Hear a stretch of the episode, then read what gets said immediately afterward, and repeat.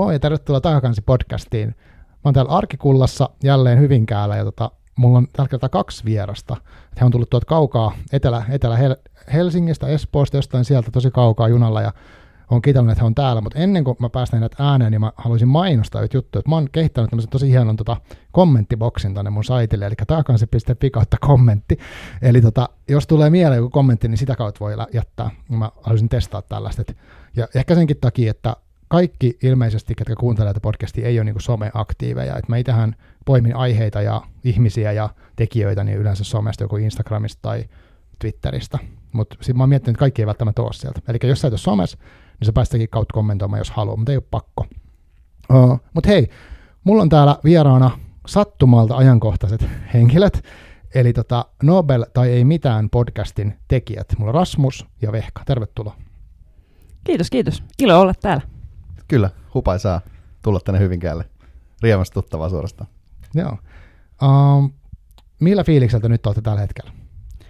No, tietysti eniten jännittää huominen, koska silloin julkaistaan uusi kirjallisuuden Nobelisti, ja sitä odotetaan, että se on meille vähän niin kuin vuoden joulu meidän podcastille, että pääsee arvailemaan ja sitten vielä kuulee, että mikä se oikeasti on, ja voi sitten pöyristyä.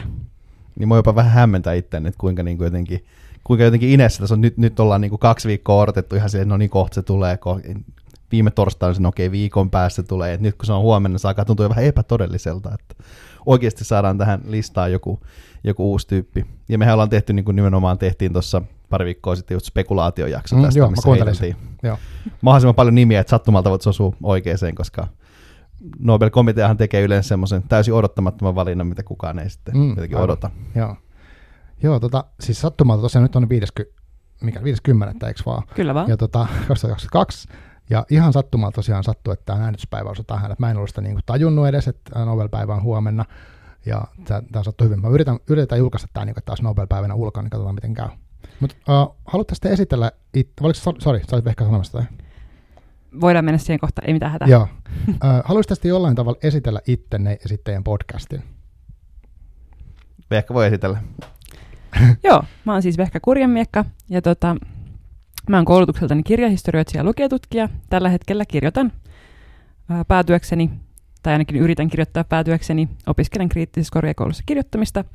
Ja me tehdään tosiaan Nobel-podcastia, Nobel tai ei mitään, jossa käydään läpi kaikki Nobelin kirjallisuuspalkinnon voittajat ja puhutaan heidän tuotannostaan ja yritetään käsitellä heitä silleen, että se olisi kuulijoille lähestyttävää ja hauskaa eikä sellaista kuivaa ja jotenkin tuntuisi kauhean etäiseltä.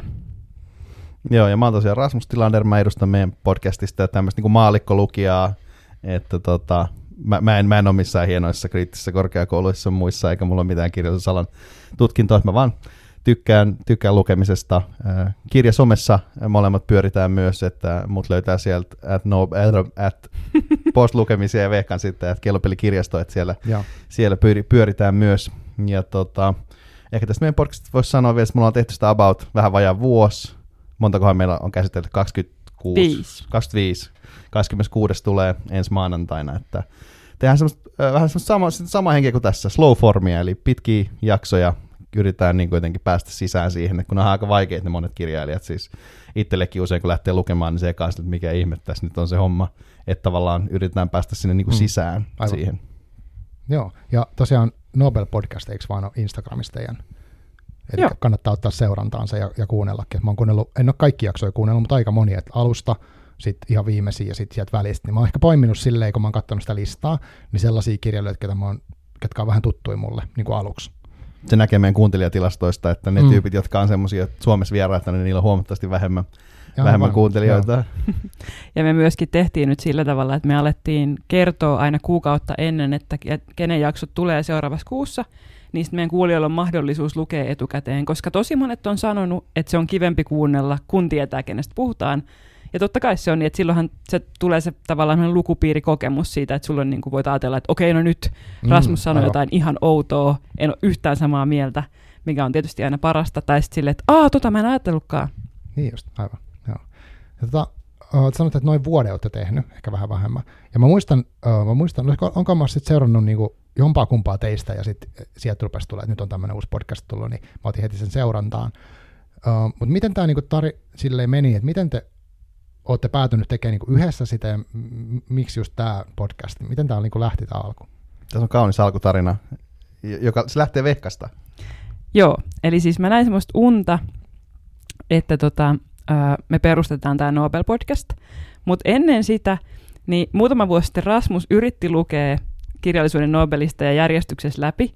Siitä ei tullut mitään, se Joo. loppui toiseen Nobelistiin, koska hänen, hänen pääteoksensa oli sellainen äh, tuhannen sivun Rooman historia, ja se ei ihan irronnut. No mutta sitten mä muistin tämän, että näin oli joskus ollut, ja sitten me alettiin Rasmuksen kanssa vähän niin kuin lukea kilpaa Nobelista ja Instagramissa, ja tämä johti siihen, että mä näin sitten semmoisen unen, jossa me perustettiin Nobelta ei mitään podcast, ja sitten saatiin sille niin kuin palkintoja ja kutsu Ruotsin Akatemian juhliin sun Wow, muihin. no niin, tämä on mä- tulevaisuutta. Kyllä. Sitten mä tein tästä Insta-päivityksen ja sitten haastoin, että Rasmus, että lähdetäänkö tekemään. Ja sitten Rasmus oli silleen, että no lähdetään tekemään. Ja mullahan on synkkä podcast-menneisyys, että, että tämmöisiä on tullut tässä viriteltyä. Että se edell- edell- edellinen projekti oli oikeastaan just siinä päättynyt, me tehtiin podcastia yhden mun opiskelukaverin kanssa uskonnon filosofiasta. Aa, Se löytyy vieläkin sieltä, jos kiinnostaa se tematiikka. mikä niminen se oli? Se nimi on uskonnon filosofia. Aika Uskonnon luova. filosofi. No niin, Mutta se, mut se, mut sekin oli ehkä vähän samalla tavalla se sama idea kuin tässä, että Suomessa nyt ei ole ollut podcasti, minkä käsittelisi just suomeksi uskonnon filosofiaa, eikä ole kyllä mitään, mikä käsittelisi suomeksi myöskään, myöskään Nobel-kirjallisuutta. Mm, niinpä. Koko maailmassa ei ole yhtään Nobel-kirjallisuutta käsittelevää podcastia, joka kävisi nimenomaan läpi näitä Nobelista, ja ei edes englanniksi, ei niin kuin muuta. Wow, Me ollaan olette ainoa. ainut. Kyllä. Wow. Ja ehkä ylipäänsä jotenkin ajattelee, että eihän suomalaiskaan podcast-kenessä, jota en toki tunne niin, kuin, niin hyvin kuin voisin, että ei ole semmoista niin kuin tämmöinen vanha käännöskirjallisuus, ei nyt ehkä ole se niin kuin Mm, juttu, mistä siellä yleensä puhutaan. Joo, tosi hieno idea. Ja siis jotenkin se on, voidaan puhua sitten vähän myöhemminkin tuosta tuommoiset, kun sanoit vanhat kirjat ja semmoiset äh, vaikeat kirjat tai semmoiset, mitkä ei ole niin kuin koko ajan, niin, tai jos menee kirjamessulle, niin ne ei ole siellä niin kuin heti, niin musta se on tosi virkistävää, että voi syventyä sitten johonkin, johonkin mitä näitä nyt on, Luiki Pirandellon elämäntarinaa vaikka, että et se on niin kuin harvinaista sisä, sisältöä ja semmoista kiinnostavaa. Wow, tosi hienoa Mm. duunia. Jotenkin, tai se, mua ilahduttaa niin kuin se, että tämmöistä on olemassa. Joo, ja sitten se on ollut musta hirveän kiva myöskin sitä kautta tavallaan huomata, että, että nyt kun on tehnyt podcastia itse vasta vuoden, niin miten paljon siinä niin kuin ylipäätään oppii uusia asioita, että tavallaan se oma niin kuin ajattelu kehittyy, oppii ajattelemaan sitä, että no miten se niin kuin jakso kannattaa rakentaa ja, ja millaisia asioita niin kuin tavallaan kehtaa sanoa. Että aluksi oli jotenkin tosi varovainen siinä, mm. että en mä nyt uskalla kertoa mun mielipidettä tai entä jos tämä ajatus onkin tyhmä ja nykyään uskaltaa sanoa niin kuin mitä vaan ja sitten se on tosi hauskaa. Aivan. Tämä on kyllä aika sama kokemus. Musta tuntuu, että, että meillä on nyt tuossa maanantai jakso Pablo Nerudasta esimerkiksi, ja runous ei ole ehkä, se on niin kuin meidän podcastissa niin kuin vehkan erityisala, että, että mä, mä, luen runoja, mutta en nyt ihan hirveästi, että just vaikka, että miten näitä runoja nyt tulkitaan, niin yhtäkkiä sieltä, kun oltiin tehty pari tämmöistä jaksoa, missä ollaan just puhuttu vähän tämmöistä vaikeammasta runoudesta, no Neruda nyt ei ihan kaikkein vaikeimmasta päästä ole, mutta et jotenkin tuli sieltä sitä analyysiä kuitenkin, sit, kun lähti sitä lukemaan. Joo. Tota, oliko teillä, niin kuin sä sanoit, sä oot nähnyt unessa sen, että nimenomaan podcasti, mutta onko tämä niin podcast sisältömuotona jotenkin tärkeä, tai miksi just se? Liittyykö se siihen, että haluaa tehdä syventyä tai rauhassa käydä läpi, vai onko se joku muu, että oletko miettinyt, että miksi just tämä, että miksei video tai miksei teksti tai... No mä ehkä jotenkin ajattelisin, että tämä sopii, kun parhaimmillaan meidän podcast on niin semmoinen lukupiiri. Että me yritetään niin lukea vähän samoja kirjoja, toki vähän eri kirjoja. Ja just ehkä nämä kaikkein parhaat jaksot, mitä me ollaan tehty, on semmoisia, että me ollaan lähetty siitä, että meistä ei kumpikaan oikein niin ymmärrä, mikä tämä mm. homma on. Ja sitten sen jakson aikana on niin kuin älytty, että aha, no, tä, no tässähän näitä, kun lähdetään purkamaan Mm, mm, yhteisiä aivan. kokemuksia. Että semmoisen podcast on mun mielestä jotenkin tosi toimiva. En mä nyt sano, että me voisi tehdä Nobel tai mitään jotain tubea, kyllä se on tosiaan mahdollista, mutta, mutta toisaalta myös podcast on silleen helppo aloittaa, Mm, että et, aivan. et, tämä on aika lähestyttävä tuotantoprosessi. Kyllä. Ja sitten toinen, mikä siinä on kiva, ei ole vielä ihan hirveästi, meillä on ollut vasta yksi vieras, mutta että tavallaan podcastiin on tosi helppo kutsua niin kuin vieraita, mm. Koska se ei vaadi sitä, että pitää esimerkiksi olla joku niin kuin videokuva, mikä Just. voi montaa niin kuin Mm. silleen stressata, koska podcastissa tavallaan niin kuin riittää, että sä puhut ja sitten pystytään etukäteen katsoa niin kuin kysymyksiä ja muita, jos tarvii, niin sekin on tavallaan mun mielestä mukavaa. Ja sitten yksi juttu, mikä tähän liittyy, on se, että että silloin kun me alettiin tätä podcastia, niin me oltiin Rasmuksen kanssa niin kuin ystävystymisvaiheessa. Mm. Ja sitten mun salainen niin kuin suunnitelma oli, että jos me tehdään podcastia, niin meidän pitää kerran kuussa äänittää, niin sitten me varmasti nähdään ja sitten meidän Joo. ystävyys niin kuin lähtee liikkeelle. Oh, hieno ajatus. ja nyt tässä laskennallisesti, että ollaan tässä nyt, jos sitä halutaan saada projekti loppuun, niin ainakin kuusi vuotta kiinni tässä, että ihan hyvä strategia. Eli siis teette sitten niin jotain säännöllisiä rytmiä, kerran kuussa tai jotain? No me yritetään julkaista niin kuin kaksi, kertaa, kaksi kertaa kuussa, mutta toki tulee sitten taukoja ja jotkut kirjailijat on niin semmoisia, että et, et ne vaatii tosi paljon aikaa ja lukemista ja, ja sellaista. Ja toki kun tätä tehdään niin kuin vapaa-ajalla, niin tulee vähän sellaisia breikkejä. Mutta se on se periaate, että, että ehkä sille tosiaan joka toinen viikko suurimman osan vuodesta. Joo. Ja mä oon samaa mieltä noista pointeista. Uh, mäkin tykkään, että että vaikka me ollaan tässä nyt samassa tilassa, mutta ei ole, jos meillä olisi kamera, mä oon miettinyt joskus, että pitäisikö olla joku tube niin kamera, sitten mä mietin, että miksi, ja sitten siitä tulisi se, että yksi säätettävä juttu lisää, ja sitten kaikki olisi vähän silleen, onko mun tukka hyviä, onko niinku, mitä mun ilmeet, ja kaikki tällainen. Et mä oon ollut joskus pari kertaa semmoisissa vieraan, tehdään se video, niin ei sitä kyllä heti, sit, ei huomaa sit enää se, kun aloittanut, mutta siinä on jo oma lisäjuttunsa kuitenkin, ja, ja sitten valot pitäisi miettiä kaikkea tämmöistä, niin mä oon samaa mieltä, että se on kiva tehdä, ja sitten se antaa anteeksi niin paljon enemmän, että meillä ei tarvitse hyvät valaistukset eikä, eikä tällaista. Jotenkin, ja sitten se editointi on niin kuin, että ei ne ole isoja tiedostoja, siis jos vertaankin videoihin ja kaikkea tämmöistä. Joo, mä tykkään siitä.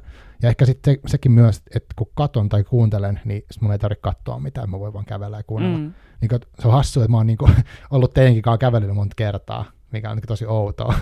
Nyt mä olen tässä niin kuin samassa tilassa.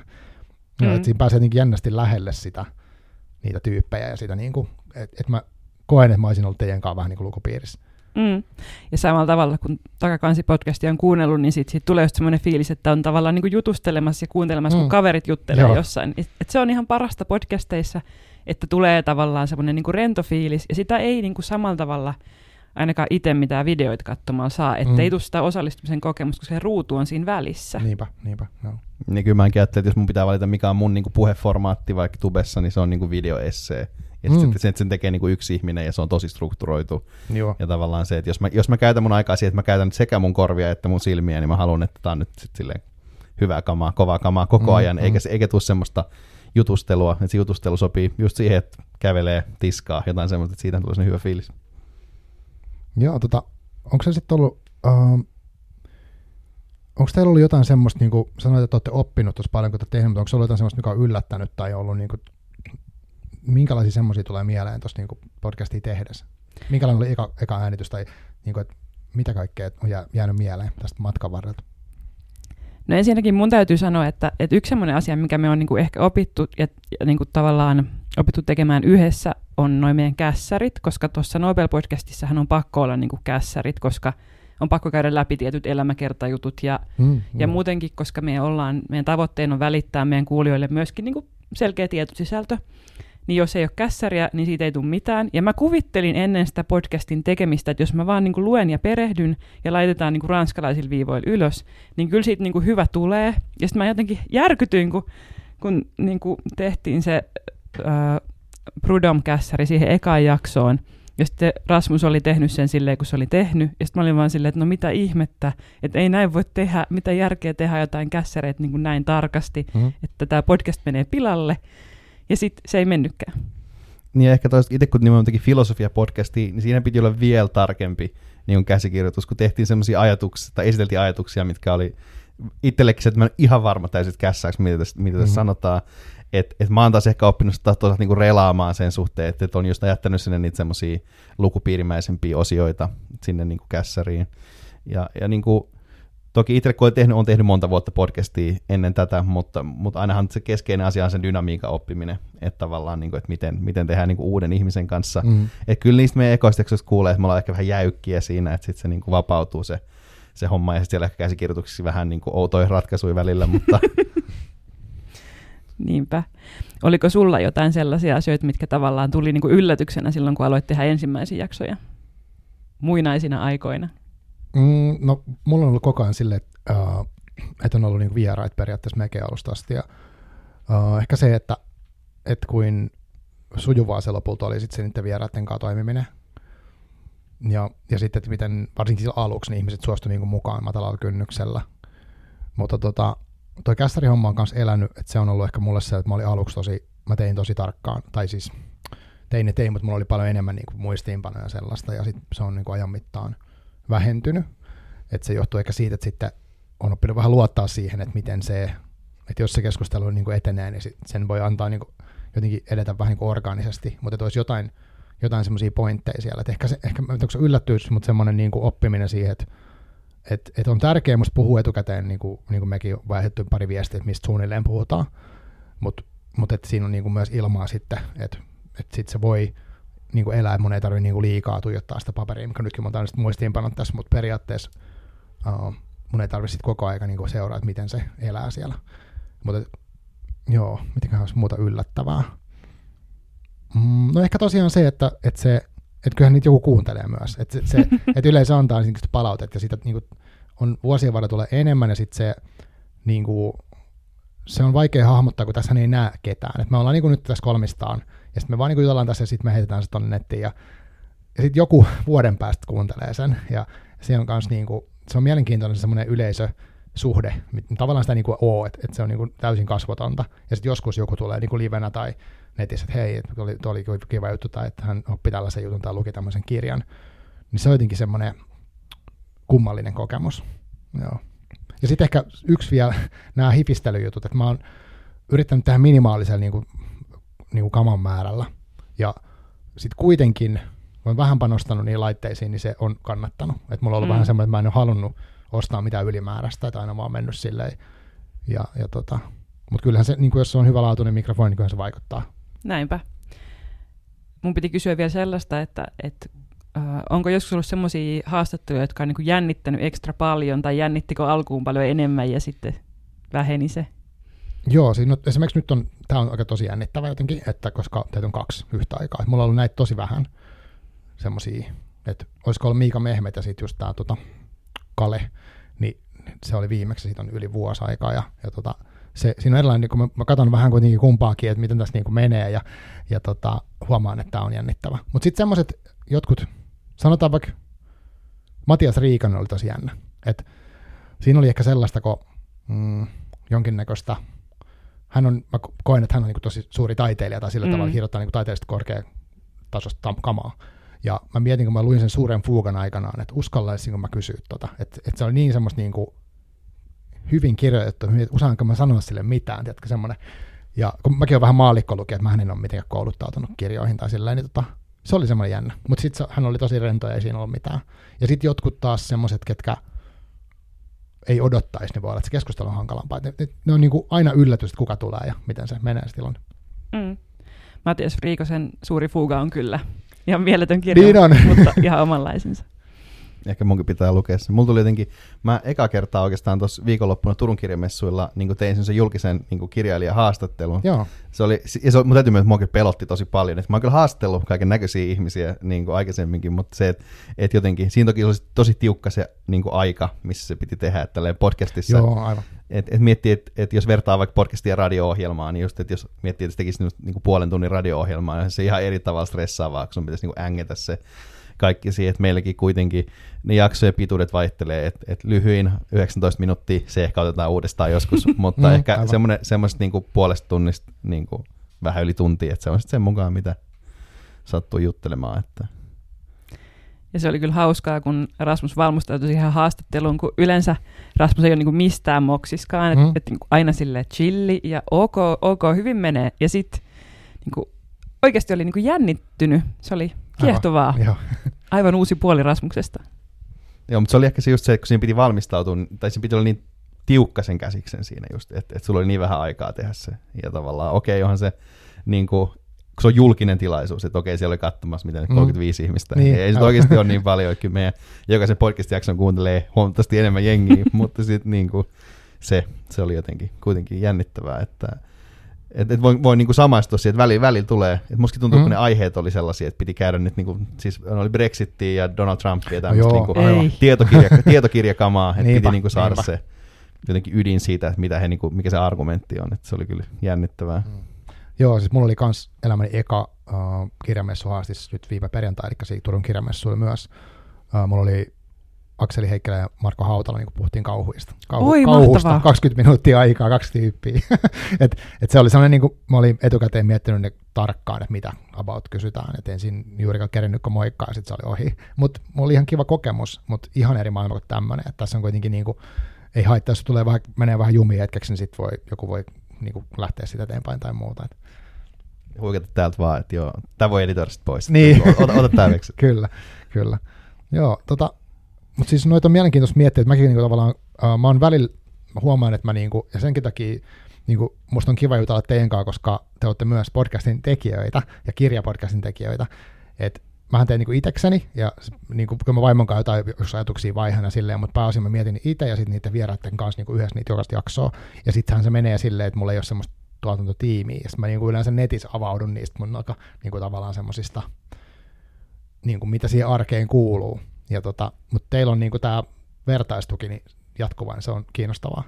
O, niin, mä, mä en, te ette varmaan vo- voit sanoa, minkälaista olisi tehdä yksin tai ei, mutta tota, Niin no mäkään podcastia koskaan tehnyt yksin. Kyllähän tässäkin meillä on niinku semmoista niinku työjakojuttua, Mm. mm. että et mä, mä oon niinku silleen, ehkä legendaarisen huono tiimityöntekijä noin niinku omasta mielestäni, että musta on helpompi tehdä asioita yksin, ja kyllä me tässä vaikka me tehdään niitä käsikirjoituksia, niin me ollaan jaettu ne siis silleen, että kummalla on niinku vastuuvuoro. Mm. Toki molemmat kirjoittaa molempiin tai kaikkiin käsiksiin, mutta että se, että on jaettu ne kaikki tyypit ja tapellaan verissä päin, että kuka saa tehdä kenestäkin sen. aivan. Se on tietenkin tärkeää tässä, niin kuin, tässä hommassa. Ja toki se, että et vaikka et, et Vehka on se, joka editoi, että se voi, voi, voi toki valittaa mulle, ja mäkin olen editoinut muutaman niistä jaksoista, voi kuunnella, missä on huonoin, huonoin le- leikkaus ja arva, arvata, että mitkä ne on. Aivan. Mutta tota, et, et mä niinku ymmärrän, mistä siinä on kyse, kun va, va, siitä valittaisi kyllä. Että.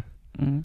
Ja sitten taas Rasmus on yleensä meistä se, joka tavallaan niin kuin seuraa esimerkiksi Nobel-mediaa ja sitä, että, että mitä Mm. niin kuin uutisia tulee tämän niin kuin Nobel-sesongin ulkopuolella. Ja sitten hän myös yleensä on meistä tunnollisesti se, joka lukee ne olennaiset teokset. Mä menen ja lainaan jotain ihan outoja niin kuin lastenkirjoja tai keittokirjoja joltain Nobelistilta ja on silleen, että joo joo, tää on hyvä kama. Ja sitten, että, että meillä on niin kuin silleenkin kyllä se työnjako. Mutta ähm, mitäs monta jaksoa Takakansipodcastia on nyt tullut? Mm, vissiin 147 tai 148. Ja kauan sä oot tehnyt sitä? Uh, neljä ja puoli vuotta. No niin, Tai siis vähän, kohta, no tammikuussa tulee viisi vuotta täyteen. se on tosi kova määrä, että sehän on niinku enemmän kuin jakso kahdessa viikossa vissiin. Joo, mä jotenkin laskin se jos vaiheessa suunnilleen, niin kuin, jos ne olisi jotenkin säännöllisesti tehty, niin se olisi niin kuin joka toinen viikko olisi tullut koko ajan. Mutta mä oon tehnyt välillä monta jaksoa viikossa ja välillä on ollut monen, niin kuin pitkiä taukoja. Että et se on niin kuin kiihtyvässä tahdissa mennyt ne jaksomäärät. Kuinka paljon sulla, niinku, mä mietin, että meillä menee tosi paljon aikaa yhden jakson tekemiseen, Mm. mutta ka, ku, kauan sulla menee, kun teet yhden tällaisen setin? Uh, no, mä joskus lasken, että noin 10 tuntia per jakso, niin kuin sille ihan karkeasti, koska jossain menee tosi paljon enemmän, että voi liittyä lukemista. Ja mä haluaisin niin kuin aina tehdä silleen, että mä stalkka, stalkkaisin, mutta tutustuisin niihin ihmisiin jotenkin etukäteen, niin kuin netissä, mitä ne on tehnyt. Sitten mahdollisimman monta kirjaa, jos mä oon kirjailija, niin mahdollisimman monta sen kirjaa lukisin. Niin kyllähän siinä silleen, jos laskee ne kaikki, niin kyllähän siinä menee aikaa. Mutta mm. en Mm. mä sitten laske niitä tunteja. Tai silleen, että aika paljon, mutta sitten jos tämä on tärkeää, niin mä haluan tehdä sitä, niin en mä sitä silleen niin mieti. Ja tavallaan se, ehkä prosessi on koko ajan hioutunut, että tavallaan tästäkin kun me nyt sit lopetetaan jossain vaiheessa ja tota, mä teen semmoisen kevyt editin tossa, niin mulla menee tosi äkkiin, että okei mä saan, että dang dang dang, mä saan tietyt soundihommat tehtyä, sitten mä teen sen jaksokuvan, lataan sinne nettiin, kirjoitan nopeasti pari diviä, bum. Niin siinä ei mene niin kauan kuin aluksi. Mutta sitten se niin kuin taustatutkimus ja semmoinen niin kuin, ehkä viesti, viestinvaihto, niin toki siihen kestää sitten kaikki se markkinointi, mitä sitten on jälkikäteen, niin kyllähän siinä menee ihan hulluna. Että jos mä olisin jättänyt ne kaikki ylös, niin olisi varmaan se, että en mä halua tehdä. Mutta tota, joo, paljon. Mitäs teillä? No jos miettii, että vaikka toi Dugard-jakso, mikä me tehtiin tuossa, niin mä luin sitä varten joku melkein 3000 sivua Mm. niin kuin tekstiä, ja sitten toki siihen, että piti lukea niin kuin kaikkea silleen tutkimuskamaa ja historiaa, ja, ja niin kuin sitten itse käsikirjoittaa se. Se käsikirjoitus vie ainakin mulle ehkä sen yhden niin kuin illan, että se on semmoinen Mm. joku viiden tunnin setti, että on sekin Mm. aika silleen intensiivinen, kun se lähtee kirjoittamaan, että se on vähän niin kuin kirjoittaisi jonkun, en mä tiedä, yliopistoesseen tyy- tyyppisesti, että et, et, se äänitys on sinänsä niin kuin helppo. Mm. Edit, editointi ei sitten ihan niin, mutta, mutta, se, mutta sekin on niin kuin verrattain kuitenkin hallittava prosessi, että siinä menee kuitenkin, jos äänitetään mitä tunnin, tunnin jakso, niin menee kolme tuntia editissä. Kyllä. Ja mä oon siis nyt, voidaan ehkä paljastaa, että me on koitettu niin kuin, hakea meidän podcastille apurahoja sen mm. takia, että saataisiin tehdä tätä niin kuin, kokopäiväisesti. Oh, wow. Mikä johtuu ihan siitä, että meillä menee niihin jaksoihin niin paljon aikaa, että, että mä oon laskenut, että 25 tuntia menee tavallaan niin kuin semmoiseen kevytjaksoon vähintään niin kuin meiltä molemmilta, Et koska me luetaan niin paljon, ja koska se, että sille, että jos on niin kuin kirjailija, jolla on pitkiä kirjoja ja vaikeita kirjallisuutta, niin sitten menee helposti niin kuin työviikon tunnit siihen, että se on, se on rankkaa. Ja to- hauskaa. Ja toki on tosi erilaisia kirjailijoita, ne joilta ei löydy mitään, niin kuin, koska siis etenkin siellä niin Nobelin varhaishistoriassahan etenkin sellaisia runoilijoita, mm. joilta ei ole niin kuin käännetty mitään sellaiselle kielelle, mitä kumpikaan meistä osaisi. Että vaikka se meidän ihan eka jakso, se niin kuin Prudom-jakso, niin siltä on käännetty kolme runoa suomeksi, ja sitten mitä me tehtiin, luettiin jotain Google Translateilla tuota, joo, käännettiin, sen, joo. että tota, ja tätä on varmasti edessä jonkun verran muutenkin, että siellä niin kuin niinä parina ekana vuosikymmenen on, on tällaisia. Tai sitten jos vaikka miettii sitä meidän, nyt mulla ei, mikä se ruotsalaisen nobelistin nimi oli? Erik Axel Karlfeldt. Niin, Karlfeldt-jakso, niin tota, sitä vartenhan just siltä ei, ei niin kuin löydetty mitään. Se oli tavallaan tosi nopeata se lukeminen sitten. Että jotkut jaksot tulee nopeasti, mutta sitten on niitä, just tämä Dugard ja sitten mitä mä pelkään kuollakseni Mihail Solohovia, kun pitää lukea hiljaa mm. virtaa Donia ja, ja tämmöisiä, mitkä vie paljon aikaa. Ja sit meidän ehkä, niin kuin, mitä mä odotan erityisesti, että Rasmus joutuu kamppailemaan Bertrand Russellin kanssa, joka on siis semmoinen tosi kuuluisa matemaatikko, mm ja joka on saanut kirjallisuuden Nobelin ilmeisesti sen takia, että se on jotenkin yleistajustanut matematiikkaa, mutta ei ne sen kirjat silti helppoja ole. Siis yleistänyt filosofiaa, että hänen niin kuin, niin, jotain filosofiakirjaa. Joo, joo, joo. Tämä Problems of Philosophy on joo. tämä niin kuin, joka miehen filosofia, tämän tyyppisiä juttuja. Että se, sehän, se osa siitä on silleen suhteellisen simppeli, että siellä on paljon vaikeampia filosofeja, niin kuin Henry Bergson, aivan, aivan semmoista niin kuin, levotonta 1900-luvun aluvitalismia, että se, se tulee. Mutta se on myös hauskaa tässä projektissa, että täällä, täällä niin kuin, on tosi vaativia juttuja. Ja, ja mäkin olen lukenut pari semmoista kirjaa, mistä, mistä, mistä aluksi fiilistä ymmärtäisi yhtään mitään, niin kuin vaikka tota, The Men of Maze, mikä me luettiin Miguel Angel Asturiaksi, mikä on tosi hyvä sääli, että sitä ei niin kuin, käännetty mm. niin kuin suomeksi. Ja tota, on näitä muutenkin, tota, Camilla Jose Sela oli aika vaikea, sieltä, siellä oli aika haastavia juttuja. Osa näistä runoilijoista todella vaikeita settiä. Mutta mut se, on, mut se on ainakin se, mikä ehkä myös, minkä takia itse on niin opiskellut filosofiaa, on se just se, että, että okei, nyt, nyt tässä on jotain, mitä mä en ymmärrä, että nyt mun pitää mm. niin kuin, kamppailla tämän kanssa. tota, mitä sitten, jos puhutaan tästä Nobel-asiasta niin kuin vielä, niin mikä, mikä se teidän mielestä on sen, niin kuin, sen kirjallisuuspalkinnon niin kuin se pointti? Miksi, onko, onko se, niin kuin, miksi se on tärkeä ja miksi se on relevantti palkinto ja mitä te ajattelette siitä Nobel-palkinnosta niin yleensä? No mä ajattelen ensinnäkin, että, että musta on tosi hienoa, että, että kun Nobel-palkinnoissa on nämä niin kuin luonnontieteet ja rauhan Nobel ja sitten on kirjallisuuden Nobel, niin kirjallisuuden Nobel tavallaan edustaa siellä sitä niin kuin ihmiskunnan halua tehdä ja luoda taidetta. Hmm. Eli tavallaan, että luonnontiede ei riitä, eikä riitä vielä sekä, että osataan elää ihmisiksi, vaan tarvitaan jotain sellaista, mikä tavallaan niin kuin ilmentää sitä sellaista ihmisen luovaa puolta, niin kuin semmoista puhdasta luomista, koska tiede nyt ei ole puhdasta luomista, mm. vaan taide on. Joo. Ja ehkä jos ajattelee, että jos se kysymys olisi, että mitä, mikä, mikä on niin Nobelin pointti nyt niin 2022 niin kirjallisuuden Nobelin, sitten sehän on aika paljon kritiikkiä, osittain ihan tosi hyvästä syystä, että siellä on, jos katsotaan sitä listaa niistä ihmistä, jotka sen on voittanut, niin sehän on siellä on sellaisia valta, valkoisia setiä, mm. että eurooppalaisia, mutta kyllä mä ajattelen, että tuommoiselle niin kirjallisuuspalkinnolle, joka nostaa esiin tällaista nimenomaan niin kuin, korkeakirjallista niin sisältöä jotenkin laaje, laajempaan tietoisuuteen, niin on, on kysyntää. Et me oltaisiin varmaan voitu tehdä ihan samalla tavalla podcast, vaikka en mä tiedä Booker-palkinnosta mm. tai Goncourt-palkinnosta tai jostain, mutta kun ne on kaikki saman maa, samasta maasta, että tässä on kuitenkin niin. ainakin näennäisesti tämä globaali perspektiivi, ja kyllä nyt niin kuin Ysäiltä alkaen on myös nähty semmoista tiettyä moninaisuutta tässä, mutta toki tosi eurooppalainen palkintohan se, mm, se edelleen aivan. on, mutta mä olisin valmis myös tekemään, vaikka, vaikka se olisi niin yleiseurooppalainen palkinto, niin se olisi silti mun mielestä kiinnostava nimenomaan tästä näkökulmasta, että siellä nostetaan esiin tällaisia kiinnostavia tyyppejä. Tai vaikka sille, että olisiko Suomessa koskaan kuultu, vaikka en mä tiedä Elfriede Jelinekistä, jos ei se olisi voittanut Nobelia mm, tai tämän tyyppisistä. Joo. Ja sitten mä ajattelen myöskin, että että yksi niin kuin Nobelin hyvä puoli on se, että se on vähän niin kuin sellainen äm, kirjallisuuden rockistarakisa, että, että sieltä niin kuin ilmestyy se uusi cool tyyppi, mm. Ja sitten ihmiset, jotka ei välttämättä niinku edes lue kirjallisuutta, niin sen, sen ne niinku näkee uutisissa, että Aa, tämmöinen on tullut. Mm, kyllä. Ja se, että et niinku joku tämmöinen palkinto aina pari kertaa vuodessa, niin kuin Nobel ja Finlandia Suomessa about, niin nostaa esiin jonkun kirjailijan, niin on, on arvokasta niin kuin sen takia, että ihmiset hetkellisesti innostuu lukemisesta tai ainakin niin kuin kuulee jotain niin kuin lukemiseen liittyvää, mistä ihmiset on niin kuin aidosti innoissaan. Ja se muistuttaa, että lukeminen on siistiä.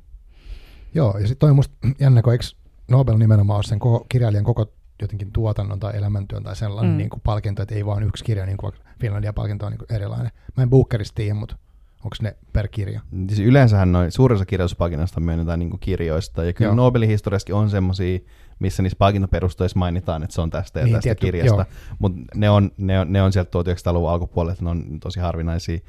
Äh, että se myönnetään koko siitä, koko siitä tuotannosta, mikä, mikä toki tekee siitä tosi siistin, että se vaatii siltä kirjailijalta Aivan. eri tavalla, että siellä ei ole semmoisia one hit wonder tyyppejä, vaan sun on pitänyt niin olla konsistentti ja niin esittää niin monia kiinnostavia niin näkökulmia kirjallisuuteen. Mm. Joo, tota, uh, mä kuuntelin teidän jonkun jakson, mistä puhuitte tuosta Nobel-kirjallisuuspalkinnosta ja sen alkuperästä, ja sitten sieltä oli tämmöinen hauska – hauska sanontako, ihanteellinen tendenssi. ja se oli musta niinku ihan mahtavaa. mahtavaa. Mitä se tarkoittaa? Tämä oli myös niinku mun ehdotusten podcastin nimeksi, Joo. mutta tota, Vehkä sitten viisaasti käytti veto-oikeutta siihen. mutta mut sehän niinku viittaa tavallaan siihen, että sen podcastin pitäisi, että sen kir- kirjailijan pitäisi jotenkin edustaa tällaista moraalista hyveellisyyttä, että hänellä pitäisi olla niinku jotenkin semmoinen tulevaisuuden visio, johon niin kuin ihmiskunta voisi luottaa, tai jotain tämän tyyppistä, että, että sehän liittyy siihen niin kuin Alfred Nobelin niin kuin testamenttiin, että, että samalla tavalla kuin lääketieteellä ja rauhalla ja muulla tämmöisellä voidaan tehdä niin kuin ihmisten elämästä parempia, niin mm. samalla tavalla sitten niin kirjallisuudella voidaan tehdä sitä. Ja tähän myös näkyy sitten niissä ensimmäisissä palkinnoissa, että siellä on tosi vahvasti yritetty miettiä nimenomaan, että semmoista, joka ylläpitäisi jotenkin ihmisten hyvää moraalia, mm. että se niin kuin Nobel – Nobelin alkuhistoria, etenkin se ensimmäinen vuosikymmen on tosi konservatiivisia niin kuin valintoja, että siellä on vaikka äh, meidän lempinobelisti Björnstern Björnsson äh, Norjasta, okay. joka tota, kirjoitti tämmöistä hyvin moralistista, luterilaista, tällaista niin kuin, proosaa tämmöistä, niin kuin, miten, el, miten eletään niin kuin, hyvin äh, niin kuin, ruodussa maaseudun Norjassa. Et, äärimmäisen tylsä kirjailija. Siis, se, niin kuin, ainakin ne pari, mitä itse lukin, niin todella tylsää kamaa, mutta mut se kertoo siis, millainen Nobel on alun perin hmm. niin kuin ollut. Aivan. Ja sitten mun mielestä mielenkiintoista on tavallaan myöskin se, että vaikka tähän pyrittiin tähän ihanteelliseen tendenssiin, tai että, että se on niin kuin palkintoperuste, niin sitten kuitenkin Nobel-kirjailijoissa on myöskin niin kuin ihan hirveitä tyyppejä, ja sitten siellä, siellä on niin kuin, vaikka Neruda, niin oli yhdessä vaiheessa kunnon stalinisti, ja sitten siellä on niin kuin fasisteja ja muita, että ei se niin kuin, ihan ole putkeen mennyt koko prosessi, mutta, mutta se on tosi mielenkiintoista niin kuin nähdä esimerkiksi, esimerkiksi että niin kuin, miten ne Nobel-perustelut menee, koska kyllä ne joskus on niin kuin ollut myöskin selkeästi semmoisesta yhteiskunnallisesta toiminnasta niin kuin vaikuttaa. Että, että esimerkiksi Svetlana Aleksievits, niin, mm, niin hänen palkinto oli niin kuin selkeästi, että ei sitä voi antaa huomioimatta sitä, että tavallaan miten hän on niin kuin vaikuttanut nimenomaan mm. tämmöisiin asioihin. Kyllä. Se on myös kaunista jotenkin, miten Nobel-komitea on kuitenkin täysin niin että ne voi tehdä ihan mitä vaan, että ne voi sitten yhtenä vuonna valita, jos Aleksievitsin tai tällaisia, niin kuin, mitä me niin kuin me puhuttiin, että Aleksievitsin jaksossa, että hän on varmasti niin kuin eniten hyvis kaikista mm, nobelisteista. Kyllä. Ja sitten pari vuotta myöhemmin voi valita Peter Handken, joka, joka kieltää Jugoslaviasta tapahtuneet kansanmurhat, että, että he voi tehdä tavallaan ihan, ihan, ihan mitä vaan mikä on tavallaan aika siistiä, että et se jotenkin ehkä luo itselle sitä luottamusta, että et he niinku miettii niitä kirjallisia merittäjä ensisijaisesti, mutta sitten taas voidaan kysellä, oliko vaikka Bob Dylan oikeasti sellainen, mm, niin kuin, että, että, vai oliko tämä nyt tämmöinen shokkivalinta, että he halusivat niin tehdä tällaisen.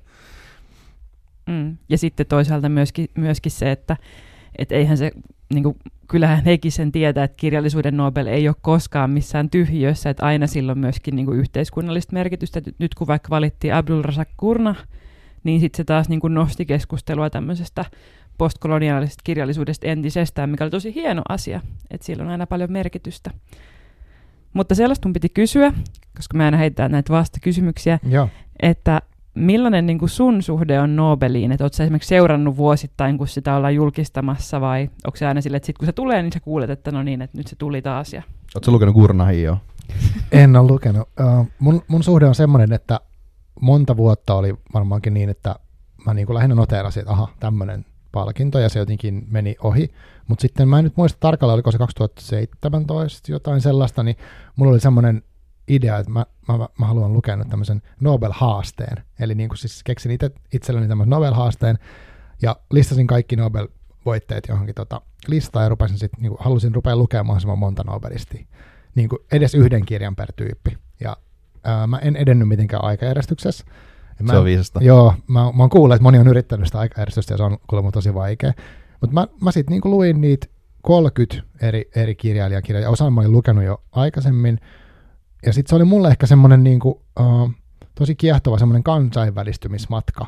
Että kyllä mun varmaan lukemista sitä ennen on kuitenkin ollut periaatteessa vaan niinku Euroopan mantereelta ja Amerikkaa. Niinku se olisi tosi, sit mitä nyt käännetään ja mikä on semmoista, niinku, niin se oli mulle semmoinen, niin kuin afrikkalaisia tuli, tuli kiinalaiset, niin kuin vähän edes laajeni se normaali. Se oli mulle tosi tärkeä henkilökohtaisesti se projekti, ja sitten mä löysin paljon uutta, uusia suosikkikirjailijoita, mitä mä en olisi niin kuin missään tapauksessa kirjastossa napannut. Et se suhde on niin kuin lämmin tällä hetkellä, ja senkin takia mä tykkään tästä teidän podcastissa. Mä odotan niin tiettyjä tyyppejä, että kun tulee tän ja tän tota, jakso, niin, sit on, niin kuin sitä voi fiilistellä vähän etukäteen. No ketä sä odotat? Uh, no esimerkiksi tota, kiinalaista Mo Jan, onko se oikein sanottu? Et tota, mä oon lukenut hänet vaan se yhden se viinamaa, ja musta se on, se on mun ihan lempik, yksi lempikirjoista. Mä suosittelen sitä yleensä aika usein. ja sitten ehkä toi Mario Vargas, Lo, mä en tiedä mitä sanotaan, Losase, jostain Etelä-Amerikasta. Niin kai se olisi jossa. Tai... No niin just, mutta tota, pahoittelen hänelle, mutta siis tota, hänen kirja on lukenut monta, ja tota, se on semmoinen, mikä odotan kovasti aika hyvin valintoja. Mo, me ei Mo Jan jaksohan on oikeastaan tulossa tuossa varmaan, miten sanoisin, marraskuussa, joulukuussa no niin, siinä. Okay, yes. että mulla, mulla, on tällä hetkellä, tota, mä oon lukenut just Viinamaan, se on ja, tosi hyvä, ja. punainen durra myös, ja tota, mulla on kesken sen Life and Death are Wearing Me Out, se on kyllä hupaisa kertoo tämmöistä äijästä, joka syntyy uudestaan eri eläiminä, ja sitten samaan kylään oh. niin kuin, tota, kulttuurivallankumouksen aikana, wow. ja sitten se siellä struglaa possuna ja niin härkänä siellä. Se on ihan hauskaa, hauskaa kamaa. Hän on kyllä levoton. Josa jaksoa mä odotan myös mun mielestä mm. vuohen juhlaa ehdottomasti Joo, lempikirjoista. Ihan Se on kyllä eeppinen, eeppinen kirjailija. Niin ehkä, ehkä voisinkin sanoa, että, että tämä on, on hyvä pointti, että mun mielestä se, se mikä on niin Nobel-palkinnossa hyvä, on se, että sillä on niin voima pakottaa esimerkiksi kustantajat kääntämään jotain kirjoja. Joo, kyllä. Et nyt jos joku tyyppi, vaikka sanotaan, jos sä oot, esimerkiksi Suomessa kääntää vähän kiinalaisia kirjailijoita, jos mun, mun veikkaus menee oikein ja, ja huomenna äh, Kanzue voittaa Nobelin, mm, okay. niin se pakottaa tavallaan jonkun kustantajan Suomessa kääntämään sitä, mm, mikä totta. on tosi hienoa, että et, sen takia sitä itsekin toivoo, me, me ollaan puhuttu paljon siitä, että toivoa, että tulee joku uusi kieli, äh, niin kuin, että Nobelin kielethän on vähän semmoinen, että siellä, siellä aika usein voittaa ranskan tai englanninkielinen kirjailija, mm. että viimeinen, viimeinen uusi kieli oli 2006, kun ö, Orhan Pamuk voitti, niin se oli turkiksi, mutta sen jälkeen ei ole tullut yhtään niinku uutta kieltä siihen niinku rosteriin. Mm, okay. Että täytyy toivoa, että sieltä tulisi joku semmoinen, semmoinen tyyppi, jota ei ole vielä käännetty. Se olisi, se olisi niinku mm, siistiä. Mm, aivan. Mm. Miten teillä sitten, kun kysyit suhteesta Nobeliin, niin miten teillä oli ennen tätä projektia? Niin kuin, minkälainen se Nobel teille oli? No mä ajattelin, että Nobel-kirjallisuus on tylsää. Siitäkin huolimatta, että mä olin lukenut jotain, joltain 60 Nobelistilta, mutta mun, mun niin kuin, äh, mielikuva siitä kirjallisuuspalkinnosta, vaikka siis mä ähm, silloin kun Ishiguro voitti 2017 mun mielestä, mm. niin silloin mä olin siitä tosi innoissani, koska mä tykkäsin hänen kirjoista. Ja mä olin myöskin innoissani Svetlana Aleksievitsistä, että tavallaan siellä oli tullut niin kuin sellaisia Nobelisteja, joista mä olin innoissaan, mutta mun ajatus oli se, että, että niin kuin ennen 2010 lukua, niin suurin osa Nobelisteista on semmoisia, mitä mä en todellakaan haluaisi lukea. Aivan. Ja ylipäätään niin kuin, mulla oli pitkään, vaikka mä oon kirjallisuustieteilijä, niin semmoinen ajatus, että korkeakirjallisuus on niin kuin sellainen asia, että mä suhtaudun siihen hyvin epäilyksellä. Ja sitten kun me alettiin tehdä Nobel-podcastia, niin mä olin niin kuin valmistautunut siihen, että puolta näistä kirjoista mä tuun niin kuin inhoamaan, mikä on huvittavaa, mutta silleen, että, että niin kuin näin tämä varmaan menee. Ja se onkin ollut siihen nähden niin kuin yllättävää, että että oikeastaan ainoa kirjailija, mistä mä en ole hirveästi perustanut, on ollut François Mojak, koska hänen kirjansa on ihan sairaan tylsiä ja mitään sanomattomia. Mutta niinku muuten, jos suhdeluku on silleen, että yksi 25 on silleen vähän me, niin en, mä oon ollut ihan väärässä ja se on tosi mm, kiva. Aivan. Mä en tiedä, miten hän pitäisi nyt vastata tähän kysymykseen. Musta mä oon lukenut ehkä niin vähän aikaa, että mä oon 28, mä aloitin ehkä aikuisena lukemisen 23-vuotiaana, että mulla mm. ei ehkä ihan hirveän niin kuin vahvaa niin suhde tähän Nobel-palkintoon ollut. Ehkä silleen, se on se juttu, minkä Murakami toivottavasti ehkä joskus voittaa. Tämä oli tämä mun suhde. niin mun, mun ensi, se kirja, joka innosti mut lukemaan, oli, o, näin aikuisiellä oli tota, Murakamin suuri lammasseikkailu. Että oh, mulla on, wow. mulla on semmoinen lämmin suhde äh, Harukiin, vaikka hän ei kyllä sitä, kun tätä kuuntelet, niin varmaan ollut se voittaja, että oli suuresti yllättynyt, jos, mm. se, jos se sinne siihen osoitteeseen meni. Mutta ehkä mä ajattelin silleen, että, että tällä, tällä pakilla on niinku pakko olla joku, joku niinku pointti, että kyllä on pakko edustaa jotenkin tällaisia e, kirjallisuuden huippuja. Ja korkeakirjallisuus on mulle semmoinen jotenkin alusta asti oli, oli se, mitä, mitä kohti oltiin koko ajan menossa mm. siinä, kun aloitti lukemaan. Että okei, Murakami on sieltä niin kuin helposta päästä tavallaan semmoista. Se on siellä meikien korkeakirjallisuuden rajalla, vähän kutittelee sitä, ja sitten tavallaan halusi, halusi jotenkin mennä sinne niin kuin syvään päähän, ja tässä, tässä kyllä pääsee sinne, Joo. sinne syvään päähän. Vaikka harmittavasti ehkä, ehkä mullekaan tämä ei kuitenkaan ole niin kaikkein mukavinta kirjallisuutta. Et, et mä, mä oon tavallaan, mun mukavuusalue on tosi postmoderni niin kuin sekoilukirjallisuus, okay. mitä taas sit Nobel-kirjallisuus on aika vähän, että okei, joku Mo Jan on aika, siinä on hyvä sekoiluhenkeä, mutta ne on sinänsä aika, aika, aika silleen edelleen konservatiivisia sen suhteen, että, että, ne, että ne kirjat on, että vaikka siellä on maagista realismia esimerkiksi mukana, niin se ei ole mitenkään silleen kauhean överiä. Mm yleisesti. Ja vaikka esimerkiksi tämä Gurnahin valinta, niin Gurnah kirjoittaa aika tavallisia, mm. tavallisia kirjoja. Niin se ei ole semmoista mitään vikaa, mutta ne, ne oli aika tavallisia. Mm. Oliko tämä post-juttu sen takia, että sun, tai siis onko sun IG-nimi postlukemisia niin tästä postmodernista? Se on sellainen vitsi tavallaan, niin. että, okei, että kun mä kirjoitan sinne kirja-arvosteluun, että okei, tämä on se juttu, minkä mä teen sen kirjan lukemisen jälkeen. Mm. Post- no mutta niin. se on liittyy myös tähän postmoderniin juttuun. Okay. että, että pitää olla hyvä brändi. Et mä odotan mieleen, että jos, jos, jos Thomas Pynchon voittaa äh, tota, huomenna Nobelin, niin mä avaan champagnepullo. No. Ei voita. No ei voita, mutta, okay. mutta mä, mä haluan uskoa, mä haluan toivoa. Se olisi, se olisi, jos, jos mun pitäisi valita joku, jolle mä haluaisin sen antaa, niin se olisi Thomas Pynchon. Onko teillä joku tämmöinen, että jos jompikumpi on arannut oikein, niin sit se voittaa jonkun palkinnon tai vastaavaa? Voisi kyllä olla. Kyllä varmaan. Me voidaan nyt tehdä tässä joku tämmöinen klassinen, joku viskipullo, joku tämän henkinen juttu. Meistä kumpikaan juo viskiä. Niin se olisi, se olisi mielestäni hyvä. Joo. hyvä. Meillä, mutta meillähän on viralliset veikkaukset. Mä oon tosiaan veikannut, että se on Kantsue, kiinalainen tämmöinen postmodernisti. Ja mä veikkaan, että Anni Ernau, äh, hän on niinku saksalainen. yes. Hän on ranskalainen kirjailija mm. ja Rasmus tänään tuossa junassa sanoi, että vähän niin kuin autofiktion keksiä, eli siis tavallaan hänen Aa. kirjat on tuonut sen niin kuin isoon tietoisuuteen niin kuin Suomessa niitä, niitä pidetään edelleen tosi niin kuin silleen, käännetään. Käännettiin tänäkin vuonna kaksi kirjaa häneltä. Että okay. Katsotaan, miten käy. Gummerukselle eka Nobel. Kyllä. Katalogiin, heillä ei ole vielä yhtään. Aivan, niin tuossa on toikin ulottuvuus, että ketkä suomalaiset kustantamot on kääntänyt. Joo, tai joo, joo, hyvä. Tämähän on aina tämä, että jos se voittaa joku runoilija, niin sitten käy semmoinen pettynyt huohdus niin kuin ympäri kustannusmaailmaa, kun ennen sen kirjat sitten. Että tavallaan niin. vaikka just joku, se, varmaan se kustantamo, jolla esimerkiksi Gurnahin oikeudet, en tiedä kenellä se sitten siellä niin englanninkielisessä maailmassa oli, hän oli aika pieni, pieni niin kuin kirjailija, että, että kun mä tilasin oikeastaan heti jo kaksi minuuttia sen kun se oli julkistettu hänen kirjansa, niin ei sitä saanut kuvasti joskus kahden ja puolen kuukauden päästä, koska niitä kirjoja ei vaan ollut. Okei. Okay. Et, et, et, et, tavallaan, mutta sehän lottovoitto tietenkin niin, aivan. kustantajalle. Mm. Että tota, kyllä varmasti Tammellakin siellä odotellaan, että jos se nyt olisi kuitenkin se murrakami, niin kyllä sitten tehtäisiin käkkyy. Kyllä. Mm.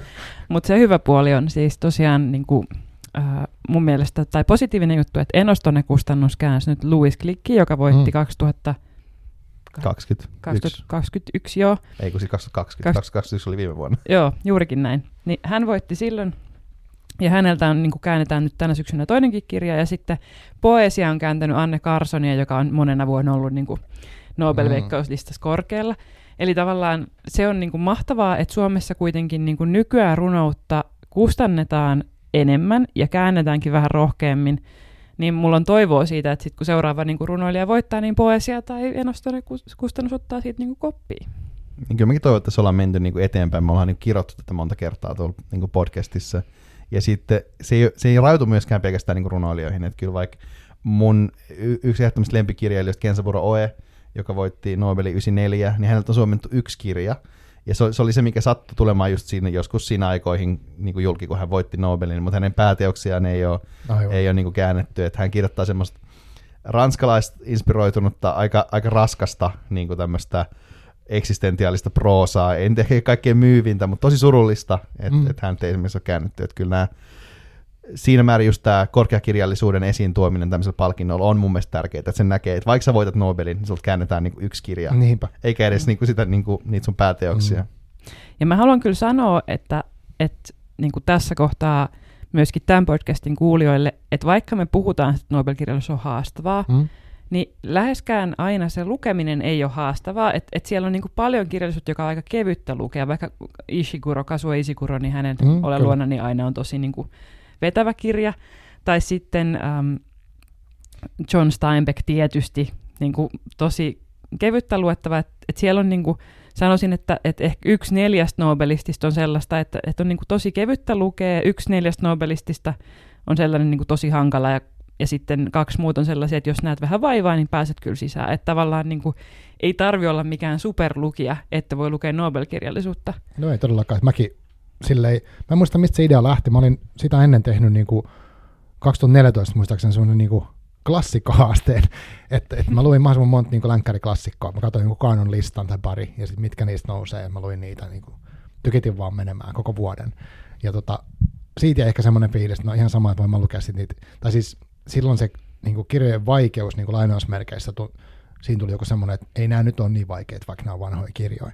Mä haluaisinkin ehkä vähän sanoakin tai jutella siitä teidän, mm, etukäteen vähän puhuttiin, että tämä tämmöisen niin, niin sanotun vaikean kirjallisuuden, tai te olette puhunut korkeakirjallisuudesta taas, niin, tai ensinnäkin, mitä te tarkoitatte korkeakirjallisuuden, kun te sanotte sen korkeakirjallisuus? No oikeastaan puhuttiin, että me yritettiin määritellä tätä, kun me tehtiin jakso Pearls Buckista, josta puhuttiin niin kuin ehkä, että hän oli sen aikansa niin kuin viihdekirjailija jollain tasolla. Mm. Mutta mut me määriteltiin, että ei hän kyllä ollut ihan niin nykystandardilla, hän ei kyllä olisi viihdekirjailija, vaan että hän kirjoittaisi niin lukuromaaneja tai tällaisia.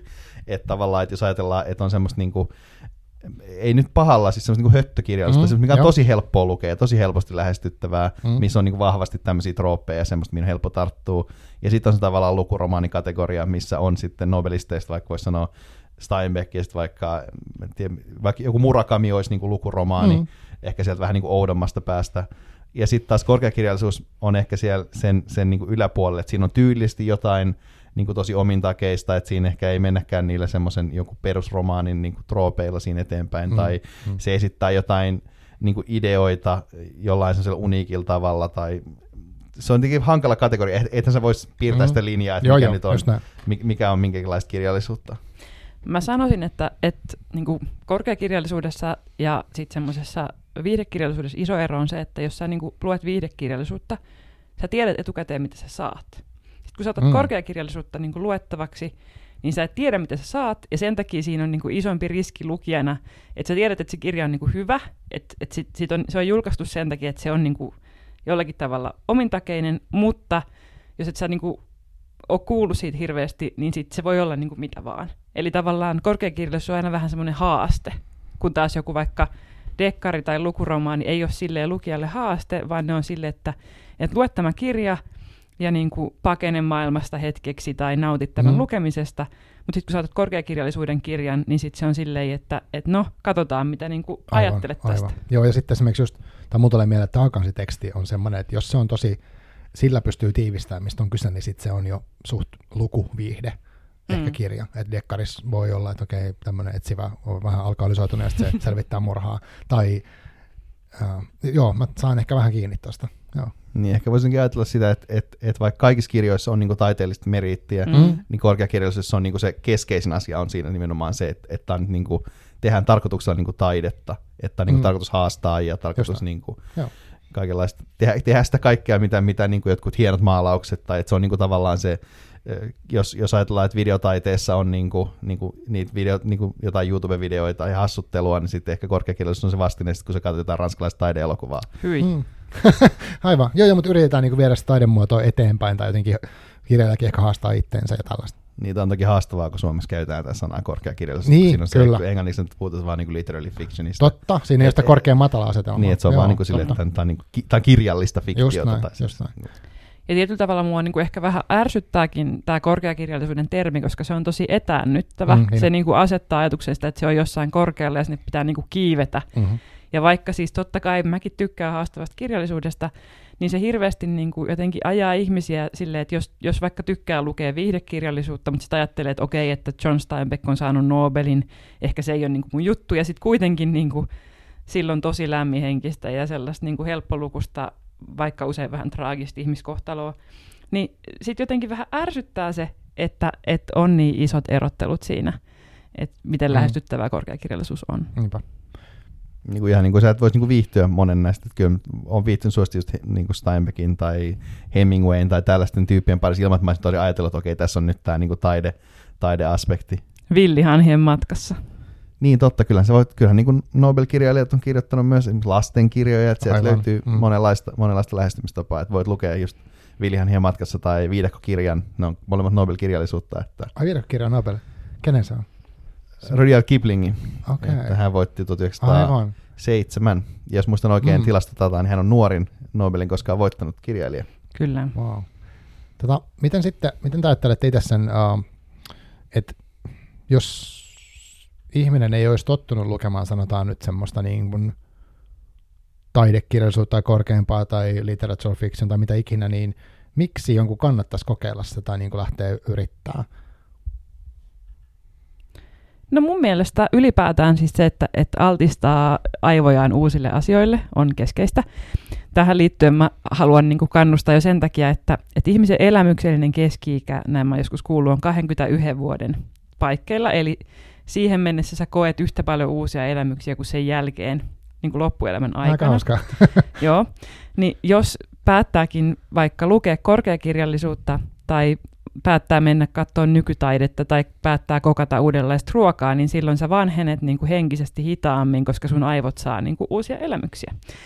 Tämä on todennäköisesti pseudotiedettä, mutta ei se mitään haittaa. Kuulostaa hyvältä. Niin, niin tavallaan se, että, että eihän mikään niin kuin estä, että okei, sanotaan, että sä nyt päätätkin ottaa hyllystä vaikka sen ähm, Haruki Murakamin kirjan ekaa kertaa, ja sä oot silleen, että no mitä vitsiä tämä on, tämä on tosi outoa, mutta, mutta niin kuin pahin, mitä voi tapahtua, on se, että sä jätät sen kirjan kesken. Että sä menetä siinä tavallaan mitään. Ja sitten sä voit voittaa sen, että sä löydät niinku uuden lempikirjailijan tai toteat, että vitsi, että tässähän on tosi siistejä juttuja. Tai niinku tajuta jotain ihan uudenlaista. Että et se on vähän niinku sellaista turvallista lottoa. Ei mene edes rahaa, kun lainaat kirjastosta. Etkä voi kun voittaa. Okei, no voi mennä joku vitsi 20 minuuttia hukkaa aikaa, jos, et, jos luet ensimmäistä niin 30 sivua, mutta ei pahakaan. Niin, tietenkin, jos, jos sä oot semmoinen tyyppi, joka sanoo, että et, et en mä mene katsoa tota niin kuin, että mä haluan katsoa vain taistelevia metsoja, enkä halua ikinä mennä katsoa mitään modernia taidetta, niin se on musta jotenkin vähän, siis tuntuu vaan tulevan niin kapea katseinen niin kuin olo jotenkin, että sä niin kuin, suljet itsesi pois vaikka mistä niin kuin maailmoista siinä kohtaa. Et, et toki samalla tavalla sä voit olla kapeakatseinen niin korkeakirjallisuuden lukija, lukee vaan tosi tietynlaista kapeasti. Mm, et, et kyllä mä ainakin itse yritän, vaikka mä esimerkiksi just, just yritin lukea dekkaria, luin Patricia Cornwellia ja inhosin sitä. Niin kuin, mä että no nyt mä, nyt mä niin kuin pakotan itteni lukemaan tätä, että mä pysyn, niin kuin, pysyn jotenkin se, tai tavoittaa toisenlaisia, toisenlaisiakin juttuja. Mutta mut kyllä mä ajattelisin, niin että et, et sä voit niin kuin, ehkä koskettaa niin tämmöisessä korkeassa taiteessa jotain niin kuin korkeampaa. Mä oon ehkä vähän romantiikko tai idealisti, että et tavallaan on, on jotain siinä, että me ollaan niin kuin ihmis, ihmisinä päästy johonkin koskettamaan jotain niin kuin taivasta hetkeksi aikaa jossain semmoisissa tietyissä kirjoissa, kun on, on, on semmoista niin kuin proosaa, mikä saa vähän kyynelehtimään, kun se on kaunista. Kyllä. Niin tavallaan, että jos sä suljet itse pois siitä, niin – se on musta jotenkin, jotenkin vähän, vähän hassua, tai jotenkin, jotenkin, jotenkin mä en, mä en niin pysty itse ymmärtämään sitä henkilöä, mun on vaikea ymmärtää. Ja ehkä mun pitää sanoa tässä niin vehka, vehka, vehka niin vastineeksi, että jotkut Nobel-kirjat vaatii myös aivan törkeästi työtä, että, että niihin mm-hmm. pääsee sisään. Että jos sä luovutat vaikka William Faulknerin kymmenelle sivulla, koska sä et ymmärtänyt mitään, niin, niin se on niin virhe, koska sä oot lukenut, sä luet sä 300 sivua ja sä et ymmärrä mitään. Sä luet tuhat sivua ja sä et ymmärrä sitä mitään. Ja sitten kun sä luulet, että sä alat ymmärtää sitä, niin sitten se huijaa sua taas. Ja Faulkner on yksi lempikirjailijoista, mutta, mutta niin kuin, just, just tämmöiset tyypit, että siellä on, siellä on sellaisia tyyppejä, jotka vaatii tosi paljon töitä. Mm. Ja ehkä tässä podcastin niin tarkoituksenakin on myös, että voi vähän lajitella näitä tyyppejä. Että jotkut tyypit on semmoisia, että, että Steinbeckin sä voit tarttua, sä voit lukea niistä jonkun sen kirjoista, voit vaan ottaa Just se hyllystä. Mm. Mutta Faulkner sun pitää valmistautua taisteluun. Ja, ja nämä on eri, erilaisia tyyppejä. Mm. Mutta mä haluaisin tässä välissä kysyä, koska me ollaan tässä puhuttu aika paljon, niin mikä on semmoinen viimeisin niin kuin taide- tai kirjallisuuselämys, joka on ollut sulle sellainen, että wow, nyt oli niin kuin yllättävä juttu? Voi olla niin kuin elokuvakirja, musiikki, mikä vaan. No kyllä semmoinen kirjoihin, kirjoihin menee. Uh, no itse asiassa varmaan semmoinen, mikä mä haluaisin nostaa, niin tässä on noin uh, Sinikka Vuola, uh, niin häneltä on semmoinen replika. Ah, se on upea, mäkin luin sen tänä syksynä. Joo, ja, ja, ja sitten sitä enemmän luin itse asiassa häneltä ja sitten Laura Lindstediltä tämän tota, 101 tapaa tappaa aviomies, niin musta ne molemmat on semmoisia niin hienoja ö, elämyksiä, niin kuin just tuolla taide, taidemielessä. Ja sitten ne oli vielä silleen, varsinkin 101 tapaa tappaa, oliko siinä oli käyty läpi niitä kaikenlaisia erilaisia kirjoitusmenetelmiä, niin se mm. oli tosi semmoinen, jes, pääs sukeltaa, niin kuin siinä oli historiaa paljon ja, ja sitten sellaista niin kuin, tosi monipuolista ajattelua oli harjoitettu sitä kirjaa tehdessä, niin sit siinä oli semmoinen niin kuin, päässä niin kuin, sille hyvältä hyrisi, kun luki sitä. Mm. Ja Vuola on mahtava. Hän on meidän siis kriittisessä korkeakoulussa yksi opettajista. Joo, joo, tiedän. Ja mun mielestä kaikista parasta on se, että, että hän on niinku sellainen, että hänen luennolle ei voi mennä silleen, että nukkuu, tai silleen, että, että niinku hänen luennolle ei voi myöskään lähteä sille, että ei olisi saanut mitään irti, koska hän kyllä pitää hereillä, hänellä on niin mahtava se tyyli. Ja mun mielestä siinä 101 tapaa tappaa aviomieskirjassa on niinku parasta se, että jos on niinku kirjoittaja, ja tuntuu, että nyt on niinku täys blokki, niin voi vaan niinku heittää – sille arvontageneraattoriin numeron yhdestä sataa yhteen ja sitten ottaa sieltä sen tyyli ja lähteä kirjoittamaan sillä, koska se on niin kuin mahtava myös siihen, mm, että aivan. avautuu siihen suuntaan. Mulla saattaa olla muitakin tuommoisia kirjoja mielessä, mutta nyt mä en ihan heti muista. Uh, mäpäs katon. Tuleeko teille mieleen, sillä kun mä kaivan puhelinta, mun Goodreads-sovellusta, niin tota, teille mieleen itsellä, mitkä on ollut viime aikoina sellaisia kirjoja, mitkä olisi niinku, tai voi olla muitakin taidelmuksia, mutta kirjoja, mitkä olisi niinku jotenkin yllättänyt. Kun te nyt olette sitten kyntänyt tätä Nobel-maailmaa pidempään, niin tuleeko yllätyksiä enää? No varmasti siis tulee yllätyksiä. Ja mä, mä tota, äh, itse asiassa viimeisin, mikä on mun mielestä ollut tosi siisti, mä, meiltä tulee, niin kuin, me äänitään äh, kahden viikon päästä Albert Camus-jakso. Ja mun suhtautuminen Camusyhyn oli se, että vitsi se on joku eksistentialisti, filosofi, jäbis, että mä en niin kuin todellakaan tykkää Albert Camusta – ja mä en niin kuin voi sitä sietää ennakkoon, siis mitään lukematta häneltä tätä mieltä olin. Ja sitten äh, aloin kuunnella hänen esseitä. Ja ne onkin ihan todella, todella upeita. Että hänellä on siellä tosi kauniita lauseita. Esimerkiksi yksi mun niin kuin lempareista on sellainen, missä hän sanoo, että ei ollut enää kesä eikä vielä syksy, Pehmeältä taivaalta kuului tervapääskysten huuto, mikä on siis tosi kaunis tilannekuva kahdessa lauseessa. Tai että hän, hän kertoi, että viikkoja on satanut niin paljon, että merikin hukkuu. Ja mä en osannut odottaa, että Camus kirjoittaisi niin kuin noin hienosti, koska yleensä puhutaan vain, että hän oli niin kuin filosofinen kirjoittaja. Ja sitten sit se olikin niin kuin tosi jees. Mä oon kuunnellut niitä bussissa silleen, että, että niin kuin, ihana, että pääsee bussiin, voi laittaa Camusin esseen, esseet korviin ja taas on niin kuin hyvä mieli. Joo, mä seuraan tota Instagramissa muutama semmoista filosofiat meemitiliä, ja niissä on, joku niistä oli omistautunut tälle kamuun silleen, että oliko Sisyphus onnellinen, kun hän työstä kiveä. niin tota, mä en siis tunne sitä, sitä kirjan taustaa tai sen ajatuksen taustaa sen kummemmin, mutta siinä on niin, niin hauskaa ne meemit, niin musta sitä, mä naurattaa, kun mä kuulen sen kamuun, niin mulla tulee mieleen nämä niin kuin erilaiset meemit. Mutta mä tykkään hänen, mä oon pari hänen kirjaa lukenut ja tykkään kyllä kovasti. Tämä on musta vaihtoehtoinen toisenlainen käsitys, koska mä hän tietenkin filosofina ollut silleen, että Camus on niin kuin kuuleen tyyppi, ikinä. ja nyt kun mä oon lukenut sit, sit sen niinku kirjan, mä että nämä ei oikeastaan ole ihan niin niinku hyviä. Kun oh. musta jotenkin se niinku haippi lähti siinä, että okei, okay, mä, mä oon lukenut siis sivullisen niinku aikaisemmin, ja se on musta niinku hyvä, mutta jos mä luin Ruton nyt, ja mä olin, että tämä on kyllä, tämä ei nyt ehkä nyt ihan sytytä mua. Ja sit mä oon aina, aina pitänyt tätä, meidän täytyy kuvitella Sisyfos onnellisena, että tämä on, niinku, tää on niinku niin hieno niinku lause, että tässä on tiivistyy niin paljon. Ja sitten mä oikeasti nyt luin sen, kirja, mistä se on, niin kuin vihdoinkin. Mä oon lukenut siitä vaan pätkiä aikaisemmin. Ja sitten mä sanoin, että no tämä ei nyt oikeastaan edes ollut ihan niin, niin, niin kuin ihmeellinen. Se, se loppu siitä on edelleenkin timanttinen, mm, se, mistä mm. tämä mistä tämä kohta on, ja toki se, miten siinä käsitellään eksistentialismia on ihan kiinnostavaa, mutta mä en, mä en ole nyt jotenkin päässyt tähän, tähän jotenkin ihan ineen. Mutta sen sijaan, jos miettii, mikä mulle on nyt sykähdyttänyt, mm. että et mun mielestä sen sykähdyksen ei tarvi olla ehkä aina semmoinen edes Nobelin kanssa, että tästä tulee sun niinku uusi lempikirja tai silleen, vaan Mä luin tuossa äh, oikeastaan viikonloppuna siellä tota, äh, kirjamessuilla tulossa junassa, tullessa junassa tota, ton, ton Patrick Modiano, Hämärien puotien kujan. Äh, Modiano voitti 2014 muistaakseni Nobelin. Ja tota, se, se, se, se, se jotenkin, miten siinä on niin käytetty semmoista, niin just semmoista ranskalaista eksistentialistista kamaa Pariisissa. Sitten siinä on tuotu vähän semmoista niin Raymond Chandleria, sellaista niin jotenkin äh, yksityisetsivää hortoilua. Ja sitten siinä on niin, niin romanttista niin kaupungin kuvausta, mitä siinä on, että kuvataan, että, että punainen ja vihreä niin valo kantoissa tota, liikennevaloissa huojuu niin palmu niin kuin tuulessa. Mm, ihan mielet, oh. mielettömiä sellaisia, että, että se oli kyllä myös semmoinen, että mä, ja tämä oli myös sellainen kirja, että mä odotin, että no, tästä mä en kyllä niin kuin tykkää. Ja sitten se vaan jotenkin, sekin vakuutti. Mm. Mutta kerro vaan, jos sä löysit nyt sieltä. Joo, mäpäs kaivan tota. Mm, no yksi semmoinen niin kuin musta kiehtova kokemus on ollut uh, tämmöinen argenttilainen Mariana Enriquez. Mä en tiedä, miten se lausutaan, mutta hän on kirjoittanut, tai se on suomennettu siis um, Mitä liekit meiltä veivät, semmoinen novellikokoelma, ja sitten nyt viimeisimpänä luin tämän Yö kuuluu meille, semmoinen valtava 700-sivuinen järkäle, sellaista niin kuin, tavallaan kauhua, mikä sekoittaa sitä niin kuin Argentiina jotain militarihistoriaa, tai Oho. semmoista niin kuin, sitä, siellä on ollut vallankauppauksia, sotilasjuntaa ja hirveitä niin kuin ihmisten joukkoteurastuksia, ja sitten sekoittaa sitä argentinalaiseen niin kuin rituaalimagiaan niihin niin kuin semmoisen, että siellä, mennään, siellä on tosi yliluonnollisia ja kaikki on tosi brutaalia ja vaarallista ja pelottavaa, niin siinä on niin pitkästä aikaa semmoinen, että kirjat, kirjat, mitkä on jotenkin pelottanut silleen syvällisellä tavalla. Et mä oon niin kauhusta tykännyt aina, mutta ja nyt on viime vuosina tosi paljon vähemmän sitä lukenut, mutta toi on tehnyt silleen vaikutuksen, että ne jää niin kuin jännästi sinne jonnekin kiusallisesti kytemään ne kirjat. Ja mun mielestä ihan niin kuin, no mä en nyt tiedä, onko se korkea kirjallisuus, mutta se ei ole semmoista perus, niin kuin, että mitä osaisi odottaa, mitä sieltä tulee. Kyllä se yö kuuluu meille on, on ainakin niin kuin tota, ihan korkeakirjallisuutta ja varmasti se novellikokoelmakin. Um, koska mä oon nähnyt sen kirjan, mä en ole tiennyt mikä se on, mutta se, Mm. se on ollut ihan siis niin kuin akateemisesti suositeltujen kirjojen listalla, Joo. mikä tietysti tarkoittaa, että se on korkeakirjallisuutta.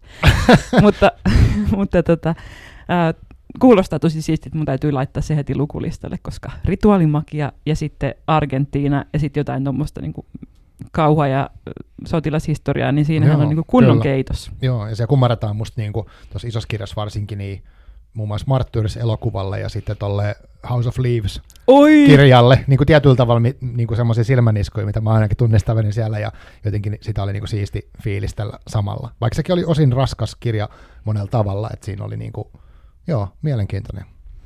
House of Leadsille voisi kyllä antaa ihan sen niin kuin, ihan Nobel ihan vain sit kirjasta. Mä oon täysin valmis siihen, että niin kuin, ei joo, tarvi, ei tarvi, mulle. ei tarvi mitään Daniel Levskin niin tuotantoa sen tarkemmin pohdiskella. Mutta toi kuul- kuulostaa tosi siistiltä. Ja niin kuin, just, just musta Nobel-kirjallisuus siisteimpiä juttuja on, on monet ollut just äh, mielestä Losal, se miten sen käsittelee sitä mm. Just Dominikansen tasavallan niin kuin diktatuuria ja Asturiasella, missä se käsittelee sitten taas tota, Guatemalan diktatuuria, että ne, ne on niin kuin siellä, se, se perintö siellä on, mm. on tosi, tosi siisti ja yli, Sen sijaan Nerudan poliittiset runot ei jatkoon. Okei. Okay. ei kaikki lattarit. Ää, tota, joo, mutta toi on kyllä, toi on kyllä siistiä. Mä, mä mielelläni näkisin niinku enemmän kauhuelementtejä niinku kyllä Mm. mm. tämmöisessä kirjallisuudessa. Ka- ehdottomasti jos pitää ajatella näitä niinku, tällaiset genrefiktiota, niin kauhu on ehdottomasti kyllä niistä, niistä se mun genre. Ja sit se onkin valitettavaa, että No- Nobel-kirjailijoissa ei kyllä oikein ole kauhukirjailija. Niin, mä, mä niin itse mun mielestä, mitä mä tiedän niistä, niin Ishigura mä laittaisin ainakin jotkut kirjan, joidenkin kirjan elementit sinne esimerkiksi se, ole, onko se Ole luonne aina, missä ne Kyllä. tyypit on niitä tavallaan koe-eläimiä, mistä otetaan niitä. Joo, Niin, no se ainakin skifi, tai jo, se voisi laittaa skifilaariin, tai se voisi laittaa skifi-kauhulaariin halutessaan, mun mielestä. Joo, se on tosi synkkä. Ja Ja siis semmoinen niin kuin Dark Mirror, tai mikä se Black Mirror-tyyppisen Joo, synkkä. kyllä. Ja siis se, se mun mielestä siis se elokuvakin on tehty tosi hienosti, kun sä et siinä elokuvassa, etkä siinä kirjassakaan tiedä, että mikä se juttu on, vaan se selviää niin kuin pikkuhiljaa, että et niin kuin näin tämä menee. Niin sehän on ihan niin kuin hirvittävän niin kuin raadollinen, brutaali se, se niin kuin, tavallaan maailma. Että, että siitä kyllä niin kuin tykkään. Mutta piti tähän kauhuun sanoa, että, että vuosiahan on veikattu, että Stephen King voisi voittaa Nobelin. Ah, se onkin jännä, jännä kyllä. Mm. Tästä on niin puhuttu, että taas nimenomaan tällainen niin kuin, se Pearls Buck, joka voitti vuonna 1938, oli niin populaarikirjailija nimenomaan, että siinä tavallaan Nobel-komitea teki poikkeuksen ja valitsi niin tosi populaarin kirjailijan, Mm, että, tämä King voisi olla tämmöinen samanlainen nyökkäys sinne, että veikkaan, että sitä ei kyllä tapahdu, enkä mä tiedä, Mm. miksi Stephen King tarvisi Nobelia, hän on niin kuin kuuluisampi Niin kuin just, Nobel-palkinto, aivan, aivan. Niin, niin tavallaan, mutta olisihan se niin kuin, niin kuin vaihtoehto, kyllähän hänellä on hänen tuotannossaan niin paljon kaikkea, millä on niin paljon kulttuurista merkitystä, Mm. että, että se olisi täysin perusteltu toki. Mm. Joo. Onko teillä sitten uh, tavallaan vähän tuohon jatkokysymystä, mitä sä kysyit, niin näistä, jos näistä Nobelista pitäisi valita niin muutamia, te olette ehkä sanonutkin tai maininnut muuta, mitkä on teille tärkeitä, mutta onko sieltä semmoisia, keitä te niin kuin jotenkin kirjailijoja nostaa sitten, mitkä olisi teille henkilökohtaisesti, niin kuin, jos sieltä pitäisi nyt valkkaa yksi, kaksi tyyppiä. No, mä sanoisin, että, että mun niin kuin lempparit on John Steinbeck tosiaan, niin hänet Mhm. on nyt maininnut. Um, ja hänet itse asiassa löysin vasta, vasta viime vuoden niin kuin marraskuussa, kun mä luin Vihan hedelmät, Aivan. joka oli ihan siis todella mahtava. Ja sitten toinen just Svetlana Aleksievits, joka on tehnyt sitä sellaista kantauttavaa yhteisöromaania. Niin nämä kaksi on sellaisia, että, että, että niin kuin todella paljon tykkään ja todella niin kuin silleen merkittäviä. Ja sitten ehkä, ehkä niin kuin kolmantena Louis Click runoilija, niin hänen, hänellä on niin kuin tosi hienoa se runous ja hänen jokainen kirja on erilainen, niin sillä tavalla niin kuin itse runoilijana niin arvostan ihan hirvittävän paljon.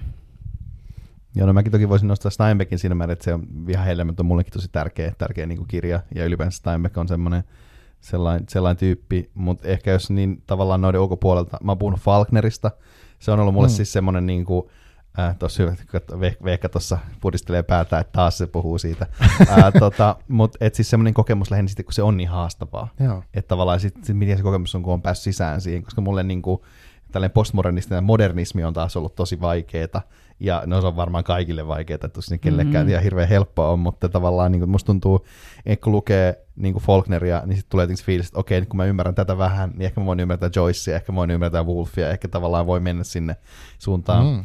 Ja sitten ehkä nyt, jos pitäisi modernisteista, eh, moder, modernisteista moderneihin novelisteihin, niin kyllä Olga Tokarczuk olisi mulle semmoinen, että, että mä voisin ehkä joltain sanoa, että hän, hän on mun lempikirjailija, että se tavallaan tyyli, millä hän on kirjoittanut ne kirjat, hän kirjoittaa semmoista niin kuin, äh, synkkää maagista realismia, ja sitten ne kirjat on, äh, niistä suomennoksistakin kolme on semmoisia niin vinjettikirjoja, että ne on niin kuin jaettu tämmöisiin pieniin, pieniin osiin, että niissä kertoo siis jatkotarinoita tavallaan, mitkä sotkeutuu ja menee ristiin, ja ne on mielestäni tosi siistejä, että niissä on semmoinen, niin kuin, semmoinen puolalaisen, niin kuin vähän mädäntyneen Arnio Metsän semmoinen tuntu niissä, ja, ja just kaikkien kansanperinnettä ja, ja sellaista.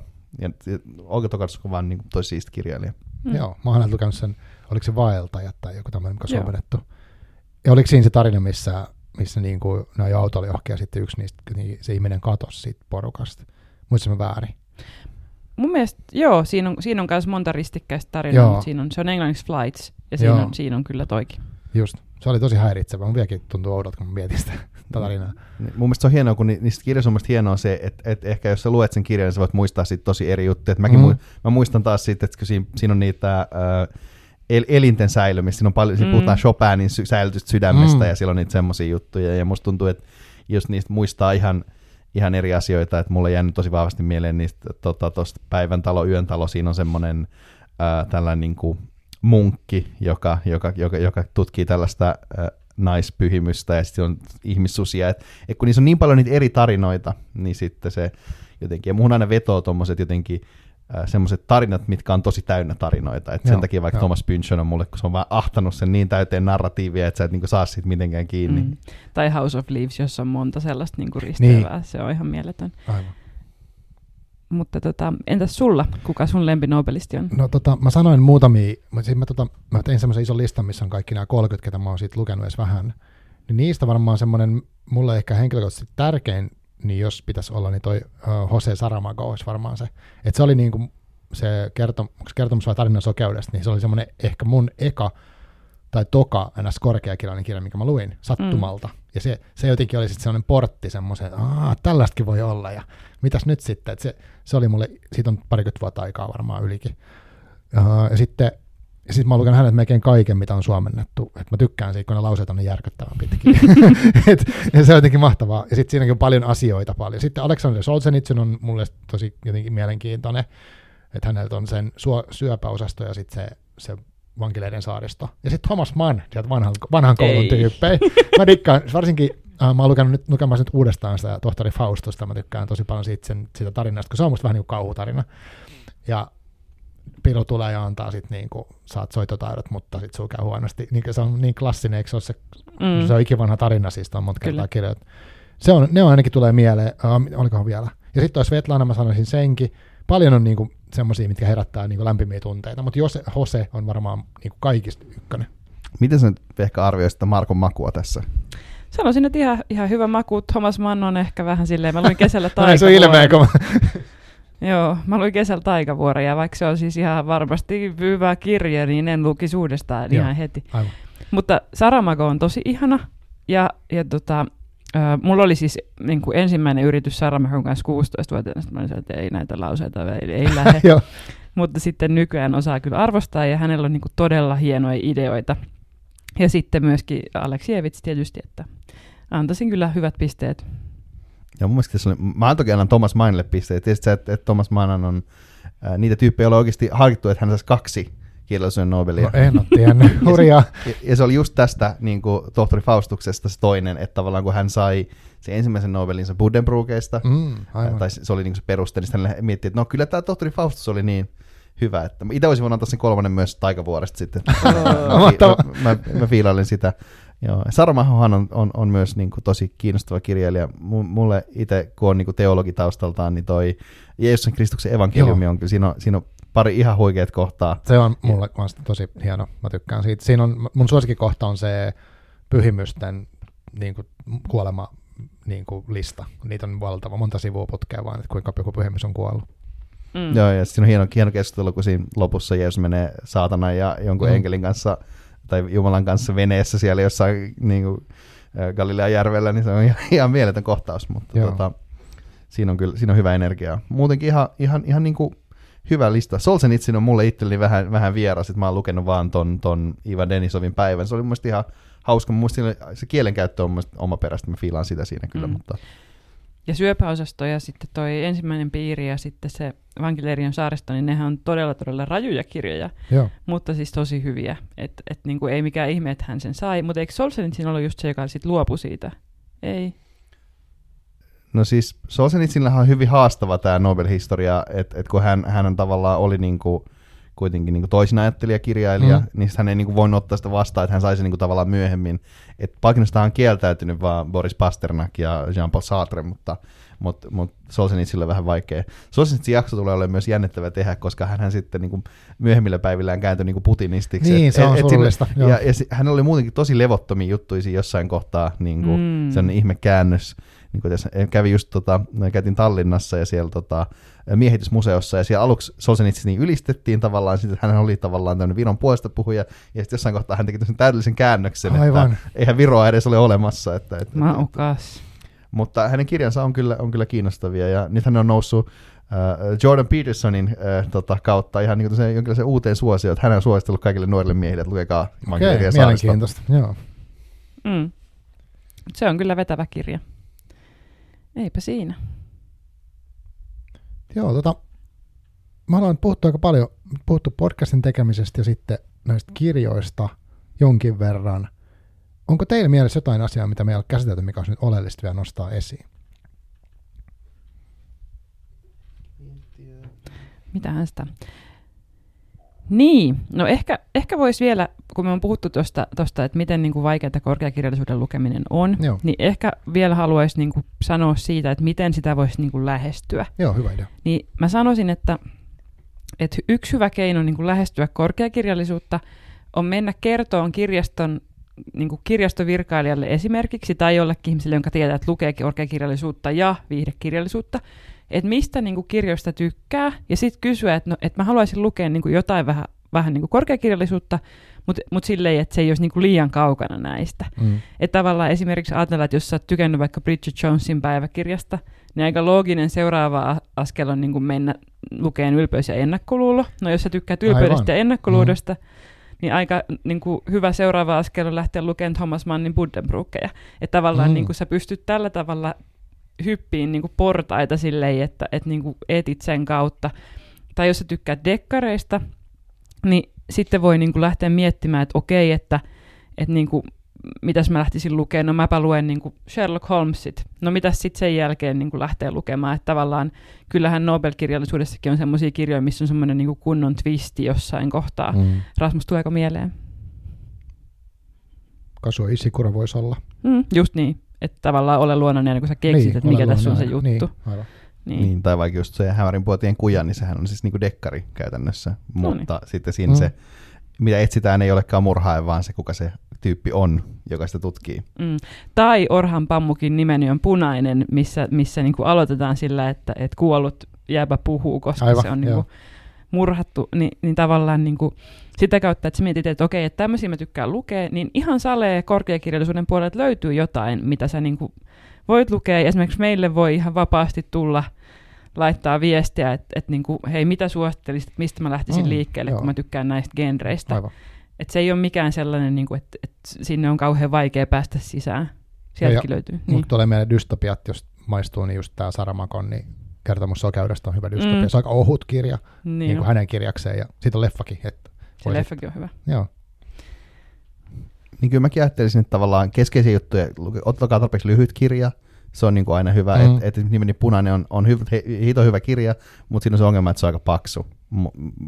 Ja ehkä, ehkä niin kuin tavallaan se, että et, et ei pelkää niin kuin lukea jotain niin kuin taustamateriaalia. Et se ei ole mikään häpeä, että sä et niin kuin Mm. mm. ymmärrä siitä Mm. sivulta heti, mistä tässä on kyse. Aivan. Et kyllä mäkin niin kuin usein, kun mä luen jonkun kirjan, niin jossain vaiheessa katon jonkun, että okei, mikä tämän kirjan, niin kuin, mitä tämä kirjailija yrittää sanoa sillä, että aina voi tietenkin aina yrittää ensin itse, mm. mutta tavallaan mun mielestä se ei ole mikään, niin kuin, että kirjallisuuskritiikkihän on esimerkiksi olemassa sitä varten, että se selittää, mikä jonkun kirjan niin se pointti on, ja usein mun mielestä se, että sä, sä tavallaan niin tiedät vähän etukäteen, että mistä siinä on kyse, mikä se idea on, niin koska usein korkeakirjallisuus ei ole niin kuin joku dekkari, että et, et siinä ei ole mitään murhaajaa, ja jos sä tiedät etukäteen, Mm. mikä se on, niin se on pilalla. Et, mm. et musta tuntuu, että meitä ei esimerkiksi usein haittaa spoilata niin kuin yhtään. Me voidaan ihan hyvin kertoa jossain Nobel podcastissa, miten se kirja loppuu, Niin just. kun se ei ole se pointti siinä kirjassa, että mi- miten se juoni menee, vaan se, että miten, miten sinne päästään. Et, et, Mm. Ja ehkä, ehkä itse tavallaan, mä, mä oon ehkä vähän vähemmän pedagoginen kuin Vehka, että kyllä koira oppii uimaan, jos se heittää veteen. Siitä vaan lähtee vaan tekemään. Kyllä se tarpeeksi kauan hakkaa, niin kyllä, mm. kyllä se siitä. Mutta jos, jos lähtisin niin lukemaan Nobelista ja Mm. silleen niin nollasta, että jos mä olisin silleen, että nyt mun pitää niin lähteä, koulussa on annettu tehtäväksi lukiossa, että nyt luet Niin joku Nobelista. joo. Nobelistin, tai, tai sille, että, että nyt niin luen, niin mä lähtisin joko lukemaan äh, Steinbeckin Hirja ihmisiä, tosi lyhyt kirja, niin kuin, tosi helppo, mutta kuitenkin riittää ajateltavaa, tai sitten mä lähtisin lukemaan ähm, ton, ton, ton, ton Svetlana Aleksievitsin Tsernobylistä nousee rukous, koska no, se on ehkä nyt vähän ahdistava aiheensa puolesta, mutta et, et se on niinku tosi tärkeä kirja ja kuitenkin niinku helppoa kieltä lukea. Tai sitten kolmantena kirjana, jos lähtisin lukemaan Nobelistia, niin varmaan lähtisin lukemaan Ishiguron Ole luonani aina, Mm. koska taas helppoa kieltä, tosi kiinnostava kirja. Että tavallaan niin sieltä löytyy semmoisia kirjoja, mitkä voit vaan ottaa hyllystä ja lukea. No okei, sen Aleksievitsin kanssa pitää olla varautunut siihen, että se on niin kuin rankkaa kamaa, mutta että tavallaan niin kuin tosi vetäviä, tosi kiinnostavia, eikä ole mitään sellaisia niin kuin älypelejä, että tavallaan et keksis, mistä on kyse. Sale Mm. keksit. Joo. Sitten mä ehkä voisin silleen, että viinamaama voisin suositella. Et siinä on niinku se, jos tykkää semmoisesta vähän, äh, tykkää yllättyä, niin se voisi olla sellainen. Sekin on aika ohut kirja, mutta siinä mennään niinku villeihin sfääreihin, ja se, se, se, nimi on semmoinen, niin voi olla houkutteleva, että viinamaa, että siinä on kännissä. Ja, niin tavallaan, että se, on, se oli musta hämmentävä, tosi hämmentävä, mutta sitä mä uskaltaisin suositella kans, jos haluaa hämmentyä. Siinä on myös, siinä on myös oikeasti, oikeasti aidosti tosi hyviä kännikuvauksia. Se on Niin, niin. kyllä. siitä, siitä hauska kirja, että se, se, se niinku tavallaan deliveraa sen, mitä se lupaa. Mm. Mutta mä voisin kyllä suositella myös jotain niin älypelikirjoja tavallaan. Äh, esim. vaikka Camus sivullinen ei, ei ole mitenkään supervaikeasti lähestyttävä, mm. niin kuin vaikka se on filosofinen romaani, se on aika lyhyt. Äh, samoin äh, Herma Hessen äh, Siddhartha, joka on tämmöinen, niin kuin, äh, sehän on niin kuin satu periaatteessa niin kuin formaatiltaan. Se on myös toki tämmöinen itsensä löytämistarina, vähän ehkä samalla niin kuin sivullinen, mutta tota, ja mun täytyy olla eri mieltä siitä, jos mun pitäisi suositella Steinbeckiltä jotain kirjaa, niin tota, mä kuun, suosittaisin kyllä Routakuun aikaa ekaksi. Joo, sekin on Mm. kyllä tosi kevyt. Ja sitten mä, mun pitää olla eri mieltä tuosta Siddhartasta, että mä suosittelisin Hesseltä kyllä arosutta, koska se on oikeasti sellainen, että, että vaikka se on se loppu on vähän vaikea, niin se on kuitenkin... Mä oon nyt kuullut kahdeksalta eri ihmiseltä, kun mä oon puhunut niin kuin Nobel-kirjallisuudesta, että, että Hessen arosusi, että, että mä luin sen niin kuin nuorempana ja se oli kyllä sellainen kirja, että se niin kuin teki Mhm. lähtemättömän vaikutuksen, että se varmaan tekee kaikki. I don't know. Se on kyllä hyvä kirja. Oletko lukenut sitä, Marko? Mä oon lukenut sitä joskus tosi nuorena ja mä en muista juuri mitään. Et Eli se on ei- ehkä semmoinen, että ehkä voisin joskus lukea uudelleen tyyppinen. No niin, voit kokeilla. Joo. Mä, mä haluaisin itselleni jonkun semmoisen, että mikä olisi, mitä te suosittelisitte mulle noista Nobel-kirjoista, mutta semmoinen, mikä saisi olla mielellään tosi haastava. Tosi haastava. Tää, tämähän on ihan niinku, niinku mun, mun, mun alaa ehkä. Mä, mun täytyy siis miettiä, eli ehkä vasta ensin. jos haluat niinku tosi haastavan, Mm. mm. äm, Camilo Selan Mehiläispesä on aika haastava. Se on siis sellainen kirja, missä on, niinku, onko siinä joku 80 eri kertoja vai mitä siinä on. Mä kirjoitan ylös. Mut se- Mehiläispesä. Surisee niin kuin mehiläispesä, se kirja. Kyllä. Mm. Se on tosi hauska ja, ja aika haastava. Joo.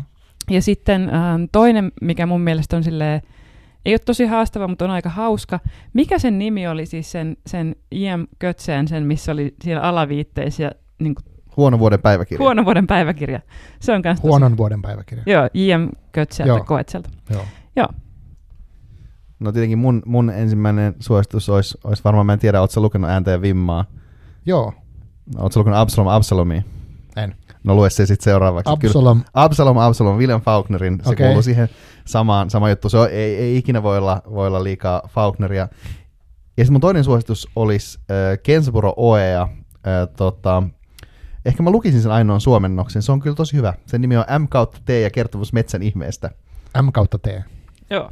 Se on, se on, se on niinku aidosti, vaikka, vaikka se on niinku tavallaan vähän niinku outo valinta siksi suomennokseksi, niin kuin Mhm. mä sanoin, niin se on myös tosi hyvä kirja. Se äh, kertoo siis niinku myyttien voimasta Okei. Okay. äh, tota, japanilaisessa semmoisessa pienessä äh, metsäkylässä. Todella hyvä. Joo, kiitos. Mutta odotetaan mielenkiinnolla mielipiteitä näistä, koska varmasti ihan hauska retki luvassa. Joo, uskon. Joo, mä siis, mä oon joo, kiitollinen näistä, ja tota, koska mä, mulla niinku lukemisen ehkä se, että mä haluaisin lukemaan sen monipuolisesti ja sillä tavalla niinku venyttää sitä omaa päätä, että, että mitä voi niinku kokea sen lukemisen kautta, niin se olisi, sen takia ne on kivoja, koska mä en varmaan näitä osaisi just niinku itse valkata sieltä hyllystä, niin kiitos näistä. Mm, ole hyvä. Tämä on musta ihaltava asenne. Tämä on se sama, ehkä se asenne, millä me tätä podcastia Mm. yritetään tehdä, että, että kun, sit, kun pitää tarttua siihen johonkin tyyppiin, joka voit sen Nobelin 1911, ja sä oot silleen, ei, Kristus, että, tai jotain saksalaista 1800-luvulla kirjoittua näytelmäkamaa, että se, no nyt, nyt, nyt, nyt, nyt mä jätän tämän niin ennakkoluulon tänne narikkaan ja alan vaan lukemaan. Kyllä tässä Mm, varmasti on kyllä. jotain ideaalia tendenssiä.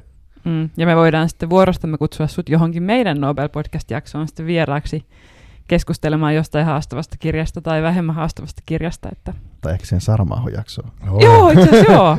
Tervetuloa. Kiitos.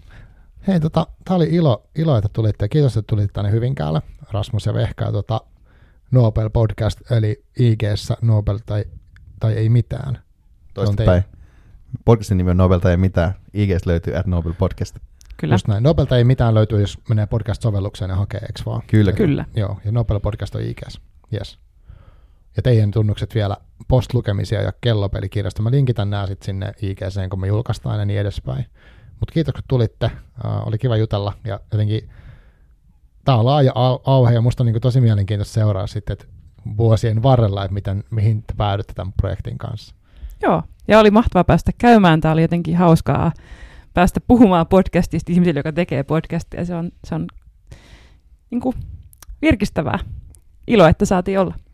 Joo, tämä oli mun mielestä tosi hauskaa. Että niin kuin, ja, ja kiva tavallaan, niin kuin, että, että olla tämmöisessä vähän niin kuin, miten sanoisit, enemmän, enemmän niin kuin etabloituneessa podcastissa, että, että kiva, jos sinä kun siellä kuuntelet, niin löydät sinne meidän pieneen piskuiseen Nobel-podcastin kuunteli, kuuntelijaan täältä niin kuin Markon suurista saleista. Joo, mutta Mm. musta niin se, mikä tässä, mitä mä haluan vielä sanoa, että se mun tuli mieleen, mitä aikaisemmin olisin halunnut sanoa, mutta jotenkin tämä, se, mikä näissä Nobel-kirjoissa ja vanhoissa kirjoissa on kiehtovaa, ja semmoisessa, että se on niin kuin ohi siitä kirjan, kirjan kaupallisuusvirrasta vähän. Mm. Että okei, vaikka siinä on tämä, että jos Nobel, tai kun huomenna sitten, tai milloin tämä nyt tänään, jos mä tänään tai julkaistaan, siis mä sekoilen tämän aikakaan, mutta anyway, se julkaistaan ja se aiheuttaa kaup- kaupallisia vaikutuksia. Mutta mä voin ottaa minkä tahansa näistä teidän suosituksista, tai jostain, mistä mä aikaisemmin puhuttiin, ja mä tiedän, mä saan siitä niin kuin hyvän lukukokemuksen, vaikka Mm. se ei ole niin kuin ollut vuosiin missään hittilistoilla.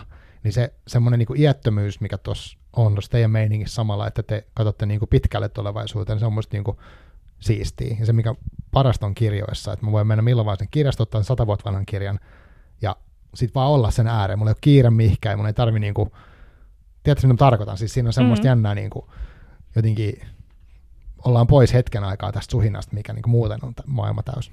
Kyllä.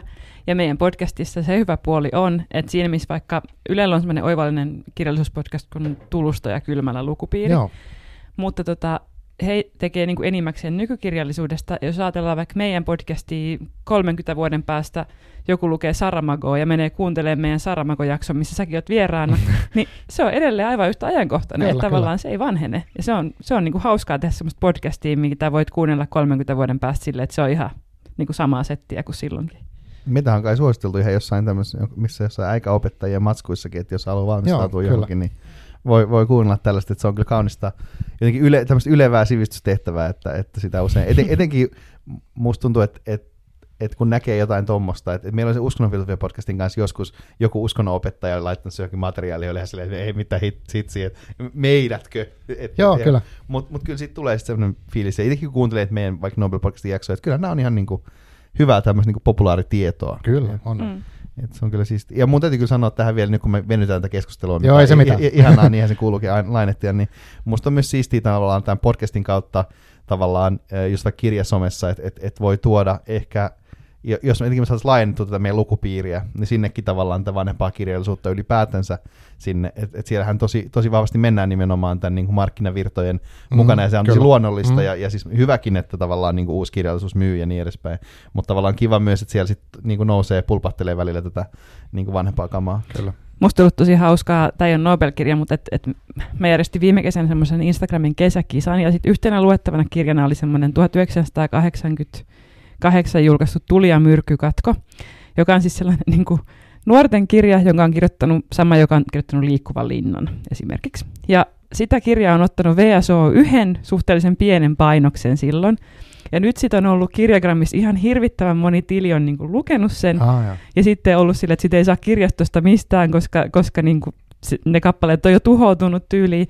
Ja sitten musta on hauska ajatella, että, että niin kuin Nobel-podcast voisi vois joskus niin kuin päästä tähän samaan, että jos tehtäisiin joku tosi bangeri jakso jostain kirjailijasta, jonka kirjoja niin kuin ei ole käännetty, Mm. esimerkiksi Kensaburo Oesta, että tulisi hirveä niin kuin Kensaburo Oe renessanssi ja sitten sitä kirjaa niin kuin ei vaan saisi käytännössä mistään, kun kaikki kappaleet olisi lainassa. Niin se olisi musta ihan ajatus sikäli, että se muistuttaisi tavallaan kustantamoja ja, ja lukijoita siitä, että, että, niinku, että kirja, kirjan elinkaari on lyhyt, mutta sen ei niinku tarvi olla. Että on Mm. hyvä myöskin etsiä vanhempaa kirjallisuutta ja lukea sitä, koska silloinhan se on tavallaan parhaimmillaan, kun sä pääset niinku, ö, käymään keskustelua vaikka itse asiassa 80 vuotta niin kuin vanhemman kirjailijan kanssa. Se on tosi opettavaista. Kyllä. Ja se oikeastaan siis täytyy nyt tässä, tässä mielessä on vähän surullista, jos menet suomalaiseen kirjakauppaan. Mm. Vaikka sä menisit niinku, Mm. niinku, ei suomalaiseen kirjakauppaan välttämättä, vaan jonkun, So, joo, joo. johonkin tota, tavallaan, vaikka, vaikka ihan vaikka Rosebud-sivulliseen siihen, niin tavallaan, jos sä mietit, että haluaisit lukea suomeksi jotain vanhoja kirjoja, niin eihän siellä niinku Mm.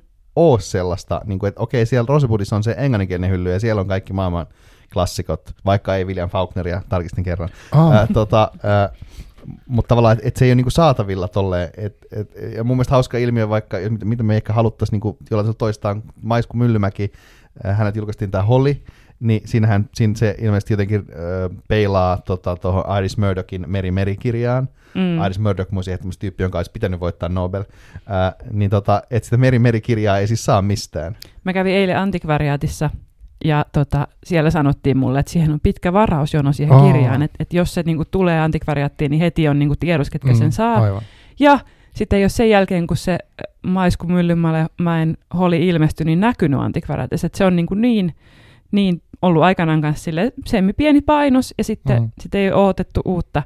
Että tavallaan niin tuommoisetkin, jotka nousee hitiksi, niin niitä ei silti välttämättä saa mistään. Aivan. Ja toi kuitenkin kirja, joka voitti Bookerin silloin 84, että siitä huolimatta se ja Iris Murdoch oli kuitenkin iso kirjailija. Mutta taisi varmaan se, mit- mitä, mitä, mitä ideaalitilanteessa Nobel Podcast olisi tulevaisuudessa, että, että se ei ole se Nobel-palkinto, joka pakottaa ne kustantajat julkaisemaan jotain, vaan me. Juuri Juu. näin. no niin, no, siis näinhän se tulee olemaan, että tässä vaan menee hetki aikaa, niin ihmiset löytää. Ja sitten tavallaan tässä podcastissa on musta niinku kiehtovaa, että tavallaan sitä, mitä enemmän sitä tekee, niin sitä enemmän ihmiset voi löytää sen, koska mm. ne on siellä kuunneltavissa. Mä tykkään myös tuosta ajatuksesta ja haluaisin itsekin niin, että nämä mieluummin nämä jaksot olisi semmoisia ikivihreitä, että ne te- teemat on tavallaan ajattomia. Että mm. Vaikka joskus on tuore, tuoreen kirjan julkaistu kirjailija, niin silti toivoisin, että niissä on semmoisia teemoja, mitkä niinku kestää aikaa ja usein kirjojen kanssa näin on. No joo. Mm, kyllä. Meille se on ehkä varmaan jotenkin ehkä silleen helpompaa, koska tavallaan musta Mm. tuntuu projektipodcasteja, että missä käydään läpi kaikki jostain.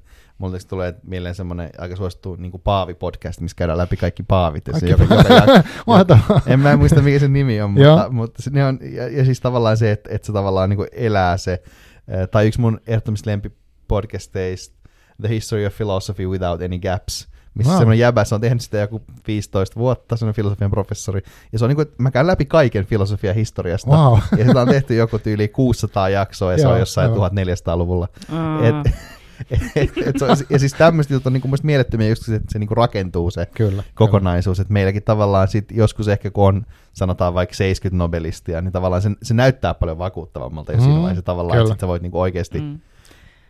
Mutta nyt ollaan kuitenkin jo niinku yli viidesosa käsitelty, että Aivan. tämä on niinku tärkeä virstan pylväs on tullut meille. meillähän esitettiin paljon epäilyä, että kuinka kauan me jaksetaan Niin, tätä. aivan, niin kuin, niinpä, että, niinpä. Ja ky- kyllähän se tavallaan mietittää siinä oikeasti, että et, et, et, okei, tässä menee kuusi vuotta varmaan tällä tahdilla, että mm. Paitsi sitten kun me saadaan se apuraheja. niin totta, sitten se tehdään puolessa vuodessa. Niin, just. Ei, vuodessa Rasmus. Mutta joo, ehkä me päästetään Marko viettämään loppuiltaa podcastin editoinnin parissa. Joo, ja nyt tosiaan jännitetään sitten, niin kuin tänään tosiaan 50. niin huomennahan se selviää, mm. Mm. kuka sen voitti, ja katsotaan, että miten, miten teidän kävi ja kuka sen viskipullon sitten saa. Ja mä en osaa veikata mitään, mutta mä, mä kuuntelen huomenna sen uutisen ja sitten ihmetellään. Me voidaan antaa se sulle, jos Stephen King voittaa, kun sä oot kauhufani. Niin Joo, joo sovitaan niin. joo. Hei, kiitos tosi paljon teille. Kiitos kuulijoille. Uh, tahokansi.fi ja sieltä oli se kommentti, niin sinne voi laittaa kommentti, jos haluaa. Mutta musta on myös podcastissa kiva, että ei ole pakko reagoida mitenkään. Mm. Voi vaan kuunnella sitä, no, okei, okay, tämä oli kiva, mä lopetan enkä sano kellekään mitään. Ja musta se on niinku hienoa podcasteissa. Kiitos kaikille. Moi.